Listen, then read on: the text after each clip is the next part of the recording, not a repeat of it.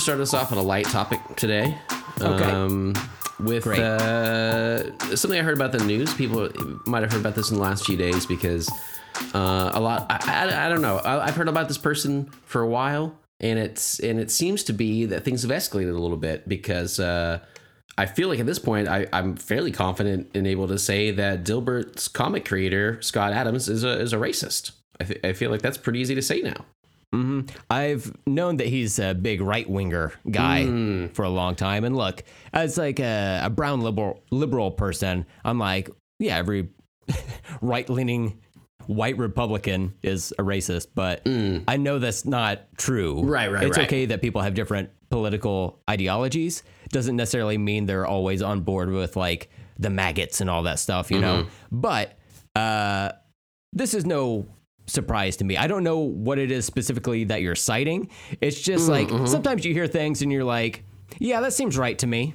like, And that it's like so wrong that it's like, You're like, Yeah, but it sounds seems- like it's gonna be true. yeah, yeah. seems like something he would do, you He know? like. I haven't heard about him being a good guy in a long time. Um, do you know the you know that comic Dilbert? Do you like? Did Mm-hmm. you like Dilbert? Maybe we'll see. No, it, the problem with that is like whenever I would read the Sunday comics, which I was a big fan of because they were like short little bursts, but they were so colorful and they were just like fun overall. Right. I never read any of the serious ones like Mary Worth or uh, any of the ones that look like um, actual like human people. I always read the more cartoony ones like uh, Blondie and uh, Snoopy and um, you know. You know what I'm fucking talking about. Do I need Yeah. to list a third example? No, I, no. Broomhilda. Oh, okay. Yeah. Yeah. Smash that patriarchy. Read Broomhilda. Smash that like button. Smash all of it. I don't Okay. care. Um, but uh, but yeah, like Dilbert seemed like seemed like it was going to be a fun Mm. cartoon, but it was usually just like ultra dry humor Mm-hmm. about like office stuff. And this is before like the television show The Office and Office Space, the Right. movie, and you know that that type of humor really like took off. Um, so I, I never really got into it. I I remember seeing his tie being like kind of a U shaped. Mm-hmm. I've never liked that tie. Yeah, I was like, I don't. This doesn't. Why is it like that? He's not in a Hmm. wind tunnel. It's kind of like well, it's it's not fully U because it didn't go up all the way. It's kind of like a J, right? Um, yeah, yeah. And it came so. out. I think it came out on like the sixth. Hmm, J interesting. sixth. J Okay. sixth. Interesting. Yeah. It's almost like he's been telling us for years. yeah. That J was a capital J. oh my Okay. god! Yeah. there was no dot. yeah. There was unless your head is a dot. Mhm. There was none. Right. He might have just been telling us this whole time. Um, yeah, I didn't. I I used to also read the the Sunday comics. I think some of the ones you cited I liked. Um, I Hmm. liked Family Circus because it's usually just like one panel, and I thought it was really impressive to do Hmm. a comic in one panel that gets like a whole idea across, whole joke. It was like a Um, Christian comic strip. What? Sorry to break it to you, but yeah. this is one of those things i'm 100% i haven't read any of those in so so long Mm. in my head for one it's it's like family stuff so it's it's not Right. in my head it wasn't christian so much as like family friendly always Mm-hmm. um but that is one of those things growing up christian and then when you get out of it and you realize later you didn't uh, that's sometimes i come across that's rare but i come across these things where i didn't know they were not that they were christian or whatever or that they weren't Right, yeah. just secular in general whatever so Mm-hmm. again what yeah, it was. Uh, I I can't remember the uh, the creator's name, but he was a Christian. I don't. I don't know sense a whole lot about uh, his like political leanings or Right. anything beyond. He's uh, he- he would occasionally put like Christian imagery in it, like praying Yeah. people or or people in heaven as angels and and whatnot. So not anything that would be like offensive or whatever. It's just something that stood out to me when I was a child because it's like, oh, this is kind of like they're bringing in this type of element to a just like a yeah something that should like to my child mind should have just been like entirely devoid of any type of uh, religious content. and it's something that I, I wouldn't have picked up on generally at that time as well because I yeah, I just wouldn't have seen it. I would have or would have been like, yeah, that's great, and moved on. You know, so Yeah. when you notice it a different way, that is so funny, dude. That like really just rocked my world. Um, Well, I have bad news for you about the Oh, God. precious moments figurines that you have a collection of. my Yeah. entire shelf behind me. All of them. Yeah, you have several cases of duplicates just in case the originals get ruined. What about all the ones with Jesus in them? You know, th- you're not going to tell me those are religious, Oh my God. The poor boy doesn't know. Brent. Yeah. I thought this Uh, was a also- nice man named Jesus. For years, you led me astray. That flag outside your house. The one I fly for all the Jesuses in the world. well, I was going to say the one that says Mohammed is a Christian. Uh, that's Yes. that's that's probably a, a sign that you've kind of stepped into it. I know it's just like to you, it's just a collection of words. Right. Exactly. But like if you put them together, you mean the ones that the the flag I had bullet holes in from all my neighbors shooting at it? that's well, it is it is scary. It is scary to mm-hmm. to see for some of them, you know. There's yeah. that is a long name and it has a lot of letters. I do not trust it. um, the thing I was citing for for Scott Adams, I don't know all the details. I just wanted to bring it up because comics and uh, and it's fun to, to bash on racist and be like boo you sometimes. So uh, to call that out. So um, he basically there was some study of of black people and it said something uh, about if they if they trust white people or something like that and like 54% said no and he was like s- right so he was like black people are a hate group and Oh white people should move away from them and we shouldn't commingle and all this shit like he was very overt Yeah. uh, that's not like a direct quote of his or whatever, but uh, uh, yeah, it was like on a, I think it was on TikTok uh, or Instagram or something like that that he went on and basically this, did this whole this whole thing. So uh, yeah, he just seems like I, I don't know why. It seems funny to me when people like that, comics or whoever, uh, kind of shoot themselves in the foot. Like they don't realize, like, oh, people don't read your. It's not that good. Your comic's not that good. this, this isn't going to bridge the divides. And if you Yeah. think that the people that agree with you or they are going to support you in this comic, like I, I just I know there are a lot of racists out there, but I don't think there's a, I don't think it's a, a group to bank on. Yeah. know? yeah. Uh, what an interesting thing to throw down and be like, this is where I'm standing. So, uh, but Yeah. he did. So there you go. He could have just like not said anything. Is is the whole So simple. uh, idea? Yeah, it seems like a lot of quote unquote famous people Mm. kind of shoot themselves on the foot with that, where it's like all you had to do was nothing. You know, Right. you didn't have to chime in on this this whole thing. You could have just not said it. But now, e- even if what he said wasn't well put, and he was, he had like some other Mm-hmm. point that he was trying to make, but it was just like swallowed up by the way he said it, to where it's Right. just like now you have to work even harder to dig yourself out of that hole. You know, like I yeah. like too that he, that he was like, I was just trying to say that black people are lazy, not that they should be killed. and it's like, this doesn't help. yeah, not better. Doesn't help, Not better. bro. Damn. Yeah. So apparently the uh, the Dilbert comic has been dropped from like tons of, of syndicated newspapers uh, because of this. Like like like two thousand or some shit um, have been like, yeah, we're out. Um, so I think that, find Hmm. it interesting because I'd heard stuff about him before, never really concrete. I never heard in like quotes or whatever, but this one seemed pretty out there. So uh, yeah, just wanted to bring that up. Uh, fuck racist, basically, is what I wanted to say. Stephen Fisher from the Let's Talk About Stuff has finally said it. I'm I'm coming out strong against racists. I'm coming out. It's such like a chirpy like song to think of for that. So it's, it's great. Um, all right, well, uh, with that, uh, I think we're doing it. I'm Steven. I'm Brent, and uh, evidently Mohammed was a Christian. Uh, welcome to Let's Talk About Stuff. Sure, why not? I don't know. Jesus was a vampire. I don't fucking Yeah, know. who knows, man? Everything was everything. You know? Would have been a lot cooler if he was. Hell yeah. Hell dude. yeah, brother. what do you got going on today, Brent? Well, Stephen, today we're talking about the 2012 movie Looper. I looked at the date on the movie because I was like, oh, this probably came out in like 2015. No, 2012. Crazy, right? Like, Damn, this was the same year as The Avengers, Marvel's The Avengers uh, came out. And I was like, wow, this, I can't can't believe it was that long ago. So it's it's over ten years old. Yeah, that's at this point, right? And uh, yeah, well, we're gonna do a, a spoiler filled discussion on that. Looking up, forward right? to it. hmm Yeah, me too. Uh, before that, Stephen. oh my god, I was at the grocery store this week, Mm-hmm. Tell and. I I came across something that caught my eye. It was a new Coca Cola variety. This is it has like a, a pink and white label, Mm-hmm. but also like a little red square on it. It's called Move Limited Edition Transformation Flavored. So What? yeah, I don't They're know doing why the they're doing weirdest these. stuff now. This is I know crazy. they had that like dream flavored right. uh, Coke, and they had a space flavored one. It doesn't make sense, but I thought ah, I gotta, I gotta try. You gotta try now, it, though. You know, They let's got just you. see see what it is. I don't know what move flavor could possibly be, Mm-hmm. but let me let me open this up. Oh my god, it sounds so good every time.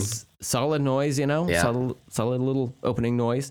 Uh, have you ever tried any of these Coke varieties? No, I'm, special I don't think I've tried any of the special ones. That's why I wish we were lived closer together. We can get a pallet together and just drink the whole thing. You know? Interesting. Hey, you know what? Yeah, this is not bad.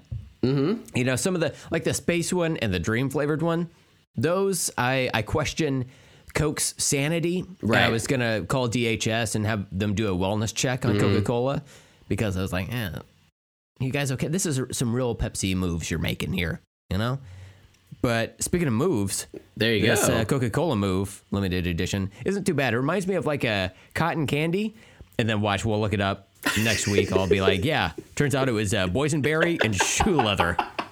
I feel like you've said cotton candy before because it's, and I feel like it's, it's just like a sugary, it's just like more sugar with like Mm-hmm. some flavor sometimes, but that's kind of hard to I think distinguish those. Like there's so many of these var- varieties they're coming out with, you know. Yeah. But uh, it has a base of Coke always.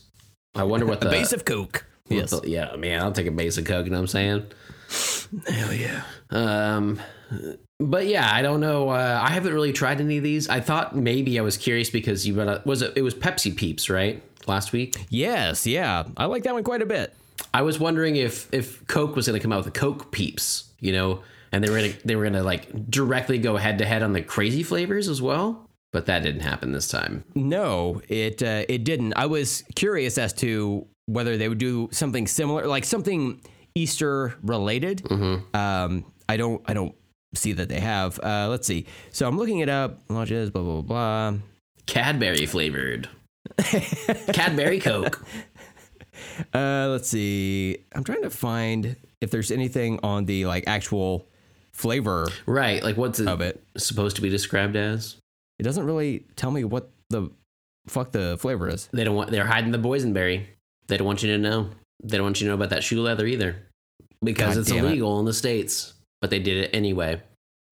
They were so preoccupied with with if they could, they didn't stop to think about if they should, and that's why there's all these flavors, Brent. Yeah, yep. Maybe they opened a portal to another dimension, and the only way to keep it uh, stable is to get li- rid of the liquids that are pouring out of there of the other dimension's cokes, and they have to bottle them and ship them out. And we're drinking another dimension right now.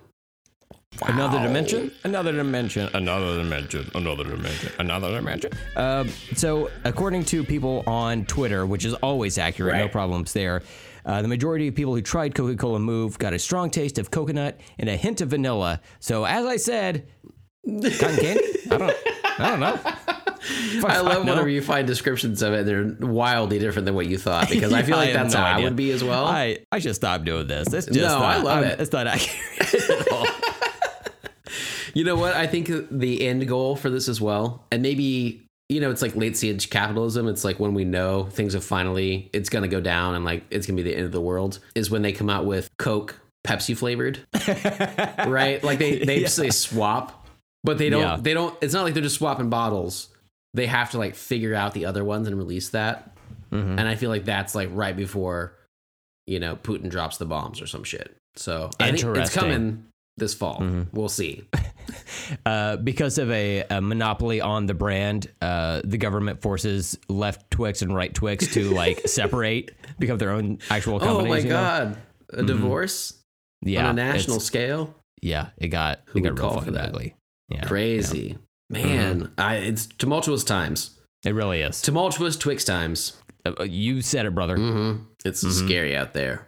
Well, uh, what else we got going on today? Uh, you you'll be sipping on that soda, which would be nice. Yeah, hmm get myself nice and fucking caffeined up. Oh yeah, right before bed. Get a caffeine buzz. I watched a movie this week on Netflix called Bullet Train. Bullet Oh, Train, yeah, starring Oklahoma's own Bradley Pitts. man. Yeah. Um, Best pits Ah. in the state. I mean, we got a statue and everything, you know. Mm-hmm. It's like the Tulsa Driller is number one, and then you know Brad. He kind of looks like Brad Pitt. I mean, They can know, redecorate him, and that might actually get more people to come see him. Hey guys, get out there and vote this uh, upcoming Tuesday election. We've got we got make Pitt the Golden Driller. Oh, uh, yeah. on the ballot. So even if you're not from the state of Oklahoma, hey, vote through us anyway. You Right. know, why not? If you have any dead relatives, help them vote as well. I feel like I'm projecting that I'm a voting conspiracist.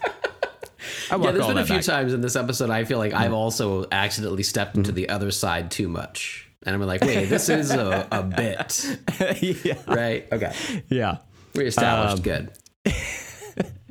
uh, Bullet Train. Bullet Train. Mm-hmm. So I had heard about this movie. I remember seeing trailers for it at the theater and in front of other movies, and I thought, huh, well, that looks like a movie. I don't know Right. what it, what it is beyond moving pictures on a screen, but I guess they're they're making this.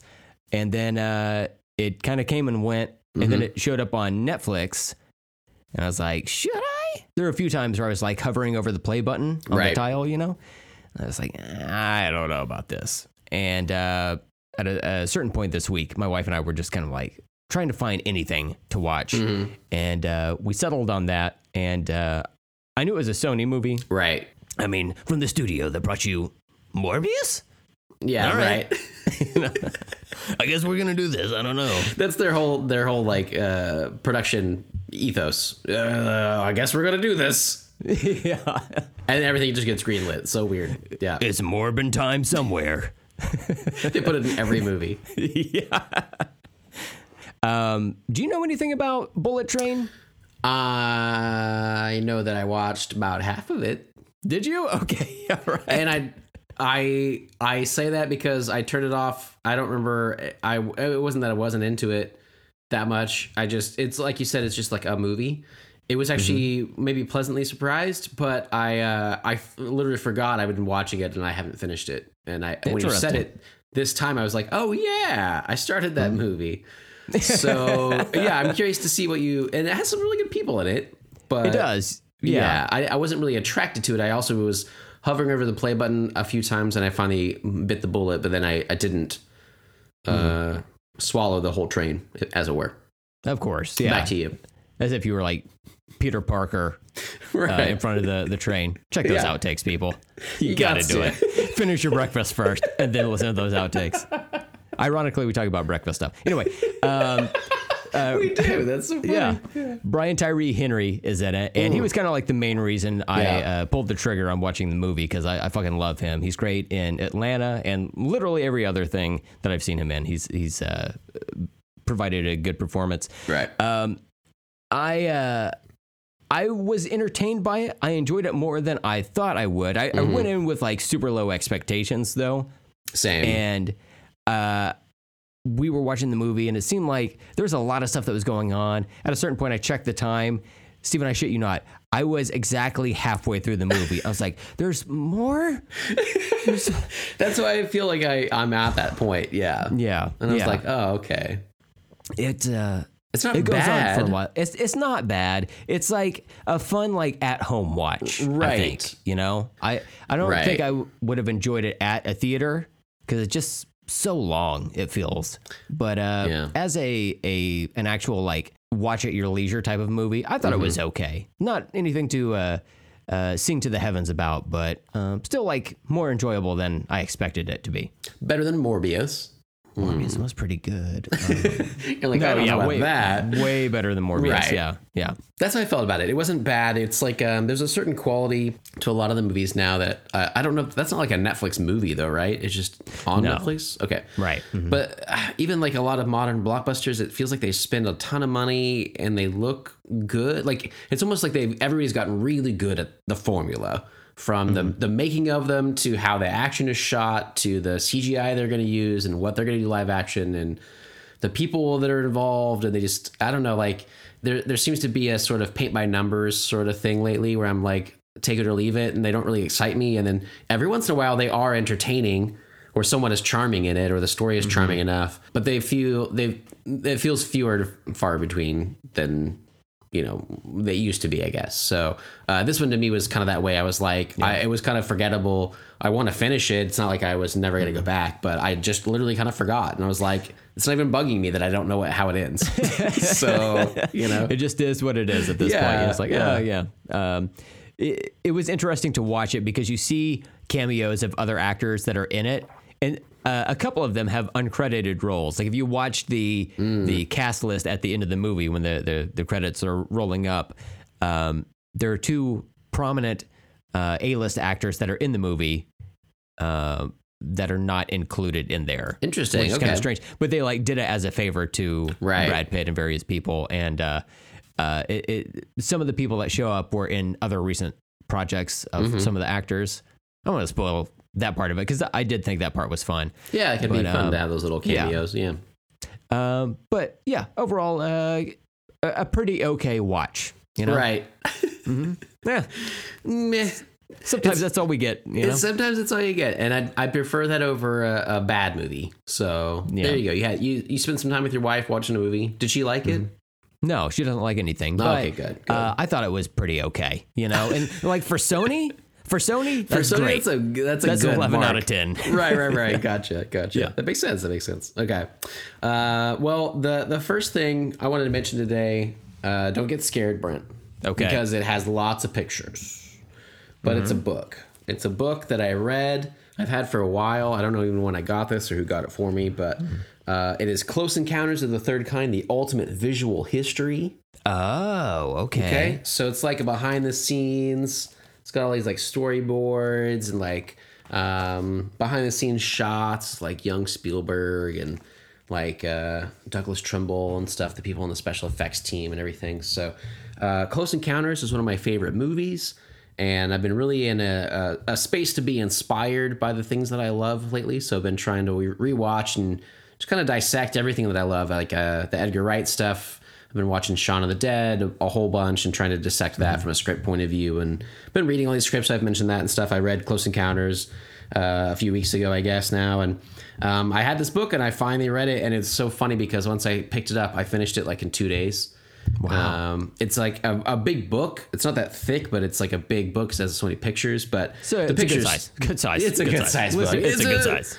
Don't even worry about it. Goldilocks would see it and be like, "Oh, so." She's like, wow, that's a really good size. yeah so uh, but it was super cool and i learned some things about oh, a lot of things about the movie i didn't know before uh, about how they did the special effects things they pioneered stuff i kind of knew um, and then in particular what i really loved is um, knowing the movie as well as i do the uh, the order that they shot the scenes and how they were like adding stuff in and picking stuff up like they basically shot it over like a whole year because they got like one shot here and then like didn't really start production for like another six months and then did some like pickups. And so it, it really stretched. And then when you see it all edited together it totally works. And you you feel like oh this is how it's Spielberg. He had he was a genius. He knew all the stuff going into it. And then you read the book and you're like wow they didn't have some of these major scenes like figured out until like they shot them or That's they would shoot things and like still be figuring out special effects right? So um, and it was just really cool to see like uh, they were really revealing about a lot of the techniques and everything. So uh, it's a book by michael klastorin. He uh, apparently is a publicist for movies. He has another book on this that i would love to get now on back to the future. Same thing. Oh the yeah. ultimate visual history. Right. Uh, apparently he was uh, working on those movies, they they talk about him. His like blurb or whatever says that he was on set every day for Back to the Future two and three. So he was like a part of the publicity team or production team of some sort then. And so he was around at the time, and then he's done these two books now, and uh, I wish he had more because they're the way they're presented and written and stuff are, are it's just really cool. Um, I started watching uh, a behind the scenes documentary that came with the iTunes copy that I have of the movie as well. And I noticed that some of the things I read in the book are kind of verbatim from that inter- from some interviews in there. So I'm not sure if he just kind of took that and kind of made a book form, but um, I like this kind of form better than the documentary. It was an older one, and it's it's not that dynamic, uh, really. This is so much cooler to look at all the different like script pages they have little access to, or storyboards and stuff like that. So uh, yeah, I highly recommend this for any fan of uh, Close Encounters or, or Spielberg. But then that I'm really excited to get that Back to the Future one as well because uh, that movie, those movies are amazing. So um, it's just really cool to see the the production behind it. I remember uh, it blowing my mind when I was younger when I heard that movies were not always filmed in sequence. Totally. And I was like, what? That's impossible. I know, right? It doesn't make any sense. How would they know what their shirt looks like if they haven't they didn't already use the shirt earlier in the movie? Yeah. See, Bart Simpson doesn't have this problem. Wears the same clothes every fucking day, dude. It makes it easier. He's like the the Steve Jobs. Yeah. yeah. Bart Simpson's the Steve Jobs of the Simpsons. yeah. Wearing a black turtleneck. yeah. Yeah. Mom jeans, all that shit. Um, uh, that uh, that is intriguing. I, I do love a good uh, because that's a, a I'll just say a, a, a nice size book. You've Oh got yeah, there. it's, a really good book. I don't know if it is that considered coffee table size. I would say so. Yeah, and I would Okay. put this on my coffee table. It's covered in the like giant image of the mothership coming up uh, in the movie, and it's just like so gorgeous, all the lights. So yeah, it looks it looks awesome. Yeah. It's that it's Uh, that big. hmm I, it just uh, has a, a seal of quality to it. You know, It it's well does. made, all of that stuff. So yeah. The photos inside felt that way too. They uh, like versus the the documentary they had. I think again it was just older. It seemed like it was an SD quality, so things didn't look as cool. I don't know. When I saw it in the book, I was like really impressed. The magic of the movie was kind of there still. Yeah. So that was uh, it was neat to see it that way. But um, yeah, it was. Uh, it's just so cool to see the, all the the things I, I know and love in a different way. And like you said, I knew movies weren't shot uh, like in order since I've really been a movie fan, but I also grew up like I never understood like how you wouldn't do it that way. Like obviously you would have to shoot them in order. It just makes sense that way. Um and then but more in the fact like once you even know that as like a an abstract, but then you see how it lays out and you're like, "Oh my god, like they're always he was like writing the script, shooting the movie, and then they shot like a lot of extra footage because he was like they he loves to use his edit as like the third time to write. And so he's like always trying to rewrite the story, and they were up until like right right until they released it. They were like working on effects and stuff, and it was just so crazy like what a monumental hit it was. Um, It saved Columbia Pictures. That was like their last last money basically. And then they were able to make Morbius and Bullet Train. There Train. you go. He is Wow. responsible for Morbius. Incredible. this is this is what this is how you bring it back. You know, I meant to. We're supposed to. I like how we've been doing that lately. We've been trying to uh, trail each other's uh, Yeah. mini topics by connecting them. That's how it is. This is uh, this is responsible for uh, for Bullet Train. So well, Stephen, that's There perfect. It's almost as if we've closed the loop. do we need to go ahead and go on to that? Because I'm too with that. I mean, we- we can, Great you know? transition. It- we can't leave that. that leave it Yeah. there. Uh, let's fucking do it, man. Uh, I'm gonna go ahead and pull up the the cast and crew. Uh, we've been really bad about this, me in particular lately. I'm gonna throw it out here right now. This is a spoiler filled discussion of this fucking movie because yeah. I won't be able to hold back at all, obviously. So, uh, as Brent already laid out, this is a 2012 movie. Um, I also forgot it had been that long. That seems crazy to me. 2015 does sound kind of about right uh, from what you're saying. I can't believe it was over 10 years. Yeah, So that was pretty wild. that was yeah. But and Stephen, I actually have the cast list here. Let's Oh. see, it's Oh, uh, starring good. uh, Bruce Williams, uh, Joseph Gordon's Fisherman, and then uh, Emily Smoking Blunts. um, and then you know there's some other people There's in some there. other people in there. That sound, That's a great list of people. You know Um, your your Paul Dan Daniels, um, Uh-huh. your, your Jeff Dano. Um, You're Noah What else? Dude, I was so excited to see him. I was like, I know this guy from I something. know I was he's like, great and oh. everything, man. Yeah, yeah, I love when he shot. He shows up in all these movies. It's Mm-hmm. it's so fun to see his character in different ways. Yeah. Um, so yeah, this was uh, d- written and directed by Rian Johnson. I I must say that we kind of chose this movie because of the Rian Johnson stuff we were doing before with the Mm-hmm. uh, Glass Onion and and Knives Out before it. Uh, and then I had watched Brick. Like I think you and I both were just so impressed with those movies, and we were like, man, I just want to watch more uh, Mm-hmm. Rian Johnson stuff. And I have to say, like, uh, it, it- every time when I watch his movies and I see they're written by him and they're all like these original stories, I'm just like, damn, like he's he's one of my favorites out there. And Yeah. uh, like like Edgar Wright doing so much original stuff out there when there's so many properties that we always complain about. You know, they're only making sequels or reboots and stuff, and they're out there making this original shit that's amazing. So I Yeah. love everything. Not everything.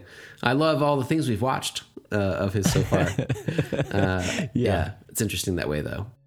Um, yeah, I, uh, you know, I, I like Knives Out and Glass Onion so much that it uh, kind of struck a chord with me that, you know, Looper was his first big hit, right? Like, I, I remember the um, press and like advertising leading up to this movie coming out and I was like oh this looks like a cool like action movie then i heard like a review or two after the fact that was like no spoilers but like this movie's really fucking entertaining Right. and I thought, oh, that's kind of all I need because you know it, it, seems good. Mm-hmm, mm-hmm. So I I watched this movie in theaters. Did you see it in theaters? Man, I really don't remember if I saw this in theaters or not. I remember being excited for it. Yeah. But uh, and I also agree with you. I remember this being the one that was seemed like to put him on the map, so to mm-hmm. say. Uh, but yeah, I don't remember much about my first experience with it. Interesting. Wow. Um, I I have to loop yeah. I don't know. you just bludgeon yourself to death. um, when I was looking up information after rewatching the movie this time, I saw that it was filmed in Louisiana. Perhaps an inspiration for Mr. Bill Wallblow. Oh my goodness! Maybe he's maybe he met some southern gentleman in a diner. Excuse me, darling. My male butler, Wink, is uh, baking for me. Um, all right, so uh, I'm gonna throw out other people in the movie. Okay. Uh, so we got Bruce Willis, Joseph Gordon-Levitt, Emily Blunt, Paul Dano, Noah Segan, Piper Perabo, and Jeff Daniels. Yeah. Um, so I want to go through a little bit of those. Another reason I wanted to watch this one: Bruce Willis fucking just got diagnosed with his some sort of uh, frontal lobe dementia. Is, is how, I've heard it described. Uh, so fucking sad, and he's had a, I don't know. The last few years, he's put out like all these fucking B movie, like action movies, and they all look terrible to me, and I didn't understand. That went directly to like Redbox. Right, You know? right. Yeah. Redbox of all places, yeah. Like, and it's just weird, and I didn't understand it, and now it feels like he was planning for this. Like, there was some diagnosis in the past few years about some, you know, degenerative disease in some way, whatever that made a little more sense, and now it's it just seems like uh, an uh, order of magnitude greater. I don't know, like w- what this really means, how long. Uh, he has or whatever, but it just seems like he's been trying to do as much work and squirrel away money for his family, and I'm like, well, fuck, I respect that. Just seems crazy. Yeah.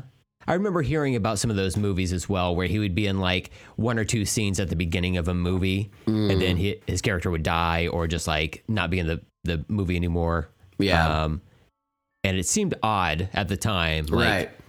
Are you just? I don't know. It just seems like you're you're um, diluting your brand or whatever. But yeah, after Yeah. you hear about what had happened and and and what he was going through, you're like, oh, okay, he's just uh, getting out while the getting's good. You know, Right. just making these movies, making some money, and then squirreling it away for later on. Yeah, and it it it's, it makes sense, and it's also sad because I don't think those are good movies still with this. Uh, but I, I I wish that there would be better quality things for, at the end of his career, like because it seems like now like there's not going to be anything else. I'm not sure what his last movies were. Um, and I know there's some there's some good things in the last few years, but like you said, it felt like he was diluting his brand. Like he never felt like he fell from grace. So I didn't. I was like, why are you? Or why are you in these movies? You can still lead. Like you just did another Die Hard. Like they're talking about more. Like you could literally just make another Die Hard. Like why are you doing this action movie? And now it's like, oh, it, it does make more sense in retrospect. So Yeah, uh, but it was good to see him. I think in this, this feels like modern Bruce Willis, but it kind of in his prime. Yeah. And uh, this is one of my favorite Rian Johnson movies. It's one of my favorite Joseph Gordon-Levitt movies, and probably one of my favorite Bruce Willis movies. So Same, yeah. um, I also want to say uh, Joseph Gordon-Levitt. We uh, I used to call him JGL, but I like you've been calling him Jogo Lev. We will henceforth mostly be calling him that. I, I can't guarantee either way, but uh, hear J- ye, hear ye. Jogo Lev. A decree has been issued. His name is now Jogo Live. So, do we need to shorten Bruce Willis's name as well? Um, Because Bruno is is his like alter ego music person. Yeah, where you'd play the We're gonna call him harmonica. Bruno the whole time. Bruno, yeah. I feel like Kevin Bruno Smith calls him Bruno Lev. sometimes uh, in his specials. Uh, Emily Blunt, amazing as always. Um, God, I just love her so much.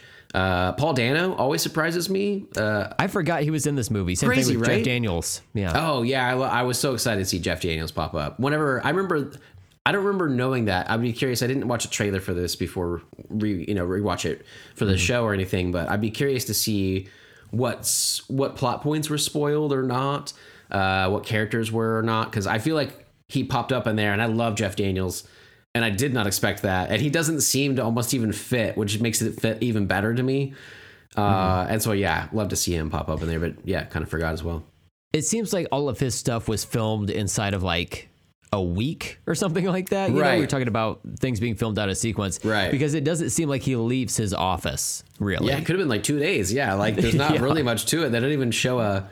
They show him get ready for a firefight with Bruce Willis, and then they just show him dead afterwards. So they don't even have to like go through a whole lot of special effects or anything. You know. Right. Yeah. Uh, yeah, it could have been like he just has like a few talking things in that one room, pretty much. So I mean, speaking of special effects, how can we ignore Jogo Lev's uh, prosthetics on his face? Oh my goodness, That's wild, man. Like. Every time I see it, at first I'm taken out a Right. little bit, but by the time I get into the movie, I'm just like, oh, this is what this just what he looks like. And it then totally works. and then after the movie was over, I watched some of the special features on iTunes, Mm. and it was uh, uh, Joseph Gordon-Levitt's just like actual face. I was like, oh my god, this is this is it takes me a minute. hideous. Yeah, what happened to him? You had to get like out of it is almost weird. yeah, yeah. yeah, yeah. And we know him so well. I feel like, and me in particular, I love him. Uh, so I see a lot of movies with him in it, and I know him. I know his voice fairly well. He does like a, a different voice to this. Like it's hard to. It's not. It's all. It's not always like Bruce Willisy. I wouldn't say that. It's like an impression of Bruce Willis. It just kind of works. Like it does take you out of it for a second with his like prosthetics on his face, but then you really lean into it, and he looks still like himself, but like if he looked like this, you'd be like, oh, that would still just be another handsome person. Like it totally, I don't know, like it matches enough with Bruce Willis, but we know what Bruce Willis looks like young, and it's not this. But for some reason, this also works. Yeah. Uh, I think their makeup on it was just incredible. I'd be curious for for the award season for that year, what was up against it and what won or whatever, because it's one of the most believable ones I think I've ever seen that I, I really just lean into. It's so interesting. Turns out uh, the Sting, the Sting won that one again. The Sting Oh, is just always there, you know. Coming out every year. yeah, Damn. yeah. really stings the competition.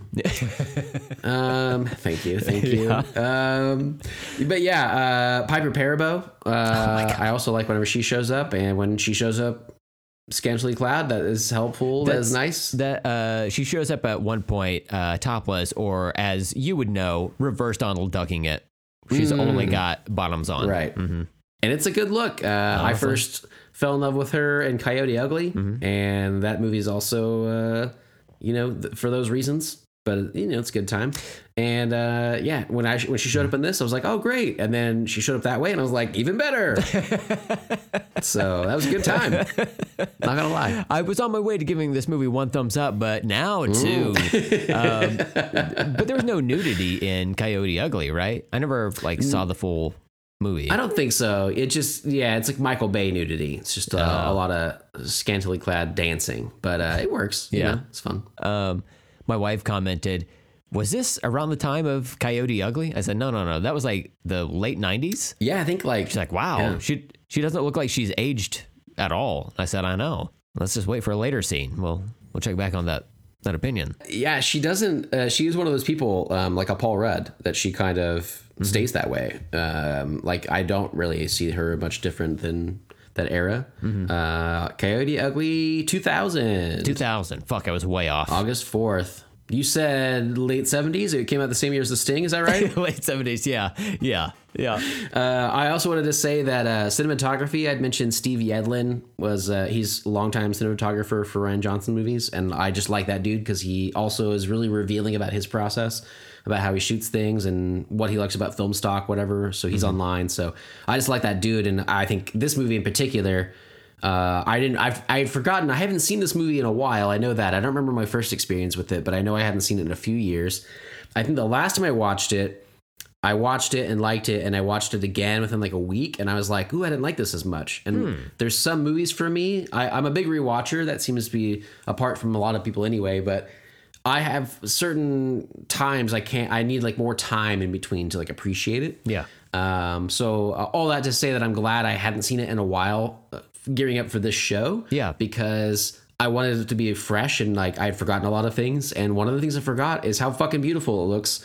Um. I didn't read a lot about like how they shot it or whatever besides just Steve Yedlin did it but um it shot it looks like anamorphic it's kind of that like Amblin Spielberg look to it it's got like the lens flares and it's got it doesn't feel like Amblin it's not like a family story it's uh it's very like gritty sci-fi um but it, it does have like beautiful vistas and like the way they shoot low against the cane and everything in the sky the beautiful skies or whatever um I just had like a really good I just like the the from set design to the outside looks, just the whole thing just looked fucking stellar to me. Yeah. Uh, it has a noir feel to it, but it's not uh, like overly so. Like the the city in which they reside st- looks like beat up, and I, I know where it's like Yeah. in the the 2040s somewhere, but it, it seems like 2044, it's it's kind of like frozen in time, like our time with a few enhancements or upgrades here and there, you know. Um, but then by the time we make it out to the country, which takes about uh, close to an hour, um, then it's mostly like daytime stuff and like just uh, gorgeous like countryside. And it's just, it, it still works though. Like, even though it may not have that like noir tone at that point, uh, it- it's like a almost a seamless transition to this kind of special effects infused ending to the movie. Mm-hmm. You know, Right, and I feel like it it it fits and doesn't fit a lot of genres. Like it kind of picks and chooses and like makes this cohesive whole that I really dig because it's almost like when they go out in the countryside, maybe just because it's like the countryside like that, it makes me think of like a western. Like I got vibes. Uh, there's a western I like named uh, called Shane. That's about um, like a, a drifter who comes and saves like somebody, a kid or whatever, and then a family kind of adopts him and like I liked it better when it was called Logan. and it's like this idea of like the drifter who comes in and like protects the family from another person coming to kill wh- whoever or whatever and then he kind of goes along his way and there are like elements of that to it um, but definitely noir throughout the whole thing but specifically the looks in the city like his apartment joe's apartment uh, Oh, a Joe great. MTV movie. Animated cockroaches. i thought about that the other day i, I never saw that movie i just remember it being around yeah. It seems like so fucking weird. That's so funny, man. Um, but yeah, uh, the look there and like the when his his buddy comes to be like when Paul Dano comes and it's like I didn't kill my dude, whatever, and like it's like he just opens the refrigerator door for the light. And like you can see like kind of the blinds looking in, like it does feel like very noir and stuff. Mm-hmm. But uh, I also just like how they kind of use that daytime as like that's like really the most dangerous part of the movie, but it's all bright and sunshiny, and Mm-hmm. Yeah. they're just in a farmhouse in the middle of nowhere, like. Uh, and they use that like that isolation for some some thrills and stuff. So there's some good good vibe for it. Uh, I like that in Midsummer as well, where uh, you know, no spoilers, but the climax to that movie is also in daylight. Uh, Right. Most of the movie is, and it's just like summery, and it just looks like the people standing there are getting like warm sun rays on their skin. It's just like springtime cozy in a way where it's like, oh, nothing, Mm-hmm. Ooh, yeah. nothing bad or sinister could possibly happen right now. But then, Right. like, sure enough, it does. But it it it still works regardless. Yeah, and it's almost because of that, like it it throws you off a little bit and gives you like it's all a little off kilter, and then yeah, it just kind of sells the effect even more. Yeah. not a lot of people can pull it off though. That's the thing, and like those both good examples though. Um, all right, so. Uh, uh, I did have some notes. One of mine I would love to say because I, I had the Joe Golev's face and voice for sure. Okay. Um, one of my next notes though was like you said the the the look of this movie, the idea of, of its future is like when I saw this trailer, I remember just being like, "This is going to be a movie for me." When I watched this movie, I was like, "This fits me so well." Um, I think in general, people regard this movie well and people like it, but my type of sci-fi is like the near future where things aren't like crazy like when i when i grew up in the 90s and i looked till the 2020s in my head still i would be like we're gonna have flying cars and all this crazy shit and it's like it's not it's like it's like it was in the 90s but it's just a little tweaked. Fashion's a little more forward but also retro. It's a little different. Um they have like trucks in this that have like retrofitted like hoses on them Yeah. like that kind of idea where it's like our world but a little tweaked is my favorite sort of setting. Mm-hmm. And this one feels so realistic. Like they have a hover bike but it's a shitty hover bike and it barely works. Yeah. Yeah. that's the kind of world we live in right? Mm-hmm. Like we have smart lights that like you have to sit there forever and be like no alexa Ale- no alexa stop it. You know like things don't work properly. Like mm-hmm. this movie fits that so well. And so that's one of my mine definitely. It's like the the styles in it from their their clothes to the stuff they drive or I just really like the the vibe that they give off for the type of future in this. Totally my style. So Yeah. would you like that stuff too? I did, yeah. It, it just seems so lived in that it helps sell the reality of the movie, you know? Um, th- like in the city, everything is kind of grimy and dirty, but then you get out to the country, everything is like, it's more open air. Um, it just seems, even though uh, on the farm, Emily Blunt's farm, it still seems like she's lived there for a while, uh, and she and she you know works on the farm here and and, and um, maintains it. It just has a, a different overall aesthetic to it uh, that really is a, a nice contrast to the beginning of the movie where we're all city all the time. You know? All city all the time. Yeah. People have been saying that about me but for years, man. yeah, I know. Yeah, Everybody at the club says they this is this boy all city all the time. they're like, That's what they say about me. oh, you're talking about Steven metrosexual Fisher? Uh huh. I was trying to imagine what I would do metrosexually, and all I can ever think about is really hair. And I'm like, well, what would I do with my hair? Some Do I bobby have pins, a toupee? bobby pins around the side. Ooh, yeah. Yeah. What if I wear a toupee, but it's ironic? I know it's looking bad, Mm-hmm. and I have a different one every time. Would that be cool? Well, only if you like leaned over and said, "Hey, you think this one's fa- fake?" And then you like point your crotch. You're like, "This one's even worse." But I ha- I do like I show them, and it's like Of there's course. some dark shit going down there. Right? Yeah, with Like consent, it's, but it's yes, horrendous. Yes, Of course. Yeah. Mhm. Of course. Well, I wouldn't. Yeah, of course. Yeah. Um. Okay. The other one thing besides just the the sci-fi feel and the futuristic vibe is the uh, this movie's brand of time travel. Also, is one of my favorite time travel ones. Uh, time travel movies are fantastic. I love them, and there's all kinds of varieties. That's partly why I love it too. Nobody has it really nailed down. There's so many different styles of like how you travel. Do you have travel in machines? Do you travel in your mind? Does your body physically travel? Do you travel in someone else's body? Like, there's so many ways to do it, and I love it because I love to discuss them and break them down why they work and don't work. And what's great is that none of them work, Mm-hmm. but they all work if you just like let them do their Yeah, thing. yeah. Uh, but this one, uh, I read in particular, Rian Johnson said that he didn't want to get bogged down. He wanted time travel to be the conceit and then give you the story. It's because of time travel that allowed these people to come together. But I wanted to be like a character piece. That's what he said about it. Uh, whereas like Primer, um, he had mentioned it's like another independent time travel movie from a few years before this. He was like, that movie's like about time travel. Like that's the whole idea. Um, he didn't want to focus on that. So he even Bruce Willis has a line in this where he says something like, like don't even like don't get bogged down in the time travel stuff. Like we'll, we'll be here all day. Yeah.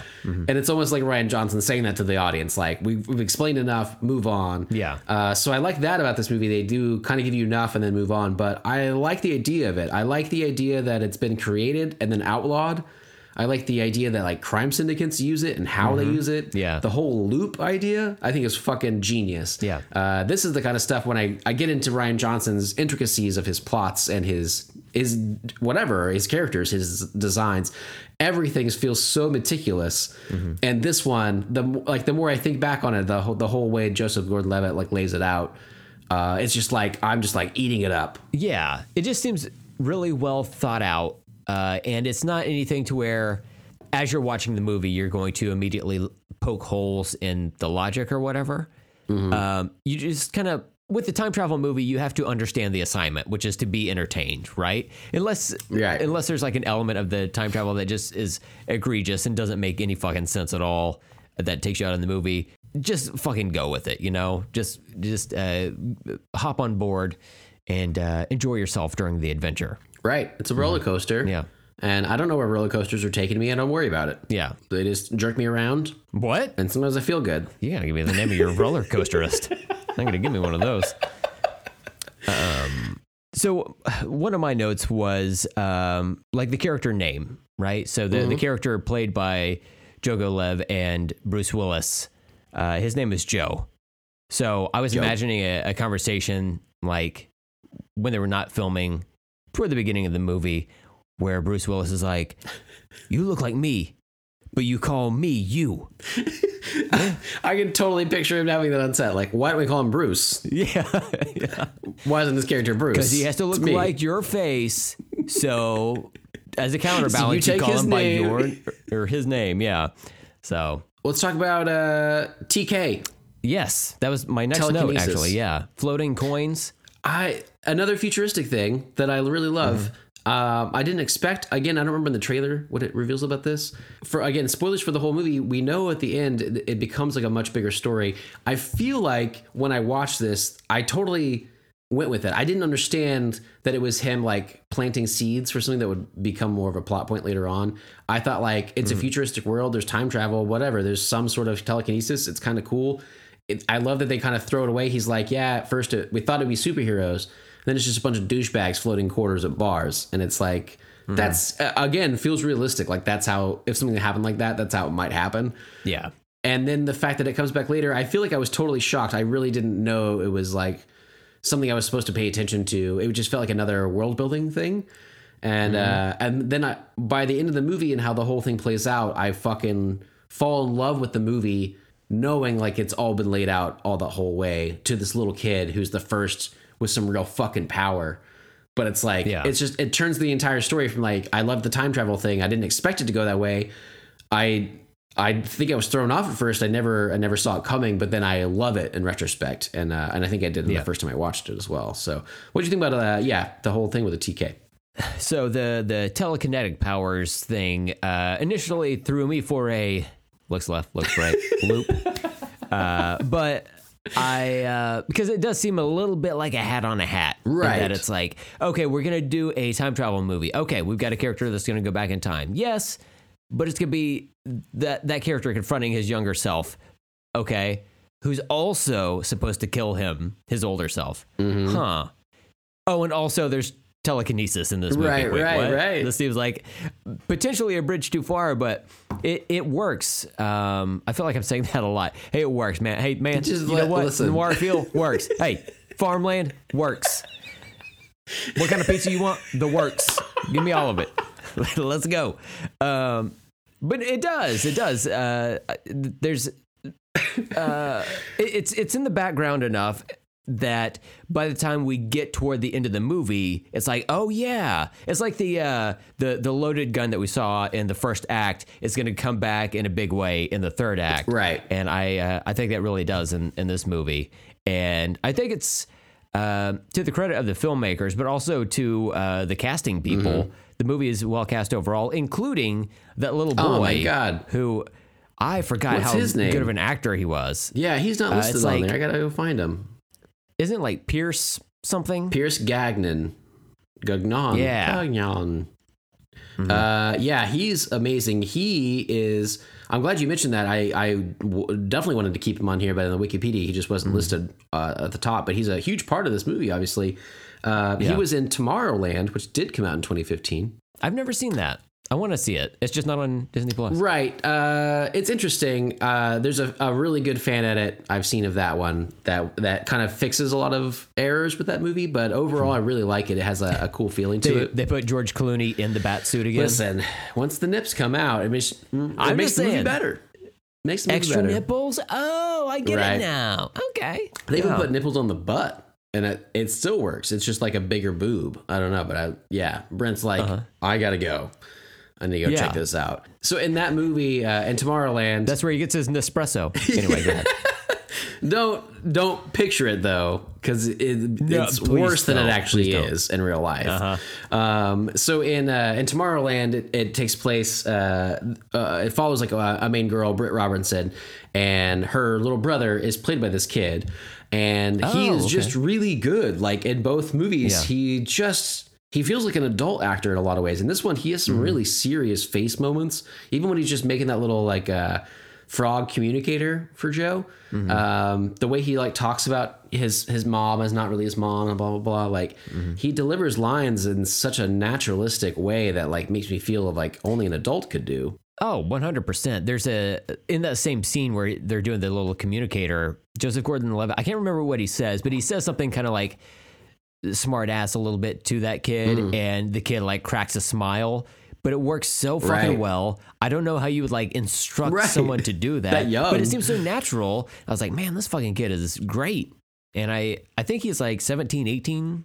Yeah, now. that's crazy. Seventeen. He was born in uh, 2005. Yeah. So he was like uh, six or seven filming this movie. Um, and he Mm-hmm. Yeah. just knocks it out of the park. Yeah. He's Yeah, he's, he's so great. good.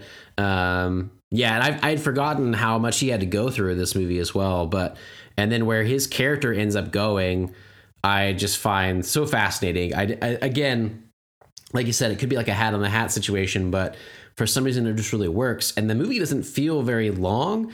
I do feel like maybe you're you're kind of even pinpointing on something where it's like the dark and the light halves of the movie, like the mm-hmm. city and the country halves of the movie. It helps like break it up, almost like a TV series sort of thing. But uh, Yeah. it feels like a, a winding story when you lay it all out. When you have to describe it to someone, it's it'd be really complicated with any like con- concision to be able to say that or whatever. But uh, but watching it, it feels like pretty laid out. Like it doesn't feel that complicated to me. Yeah, uh, I feel like Emily Blunt is the third lead of this movie, and we don't even see her on screen until Right. 52 minutes in, right? yeah, and stuff like that where she's she's such a big part of it too. When I, when I think back, I'm Yeah. like she's a big part of the movie, but it's like you don't even see her for so long. Uh, that little kid is is the same way. Like obviously, like right around with her, but yeah, uh, fascinating how the how the movie kind of lays it all out. Again, like Rian Johnson, I feel like has a, a really good way of keeping the the mysteries alive and really convoluted. But when he pulls it all apart and shows you all the pieces, they make sense. Everything's in order. Yeah. Uh, and it feels very thought out. Like they always feel like they're not half assed. Oh, for sure. I think a good example of that is how a looper who gets sent back in time, uh, but escapes, like Paul Dano's character, Mm. right? He's like out in the world, and then we see he starts to uh, one of his fingers goes missing. Such a creepy scene. And uh, before that, he gets the the message uh, written on his arm, like etched into his skin. Um, and then eventually he loses his nose and he's like driving this car and he goes to like hit the brakes, but then his foot disappears. And it's all because Paul Dano, as the younger version of that character, is getting like dismembered Right. during that time. And uh, it's just stuff I would never think about, you know, but it, it just so clever. Um, yeah, and gross. It really is. like when his Yeah, nose goes. Yeah, I was like, damn, we go from pinky to nose. yeah, like that's, this. that's Wow, excessive, guys. that, huh? yeah. yeah, a little bit. I thought it was funny too because they uh they do like the pinky and he's like starts to climb climb the fence still. And then he, they do like one more finger, and he's like, oh, "Okay." And then his nose goes away immediately, and he's like, oh, "I'm on my way." And they told him like 15 minutes. They just keep removing stuff, and I'm like, "He's he is coming." Like you could like keep this guy around. Like part of it was just so it was almost like that much more disturbing because they just kept going uh, and doing more shit. And the the further he gets along his journey until he's just like a paraplegic, basically, like knocking at the door. Like that. Yeah, that was pretty uh, pretty crazy. Yeah. Yeah, what you got? Um, what about uh, Kid Blue. Kid Blue. Kid Blue by uh, Noah Segan.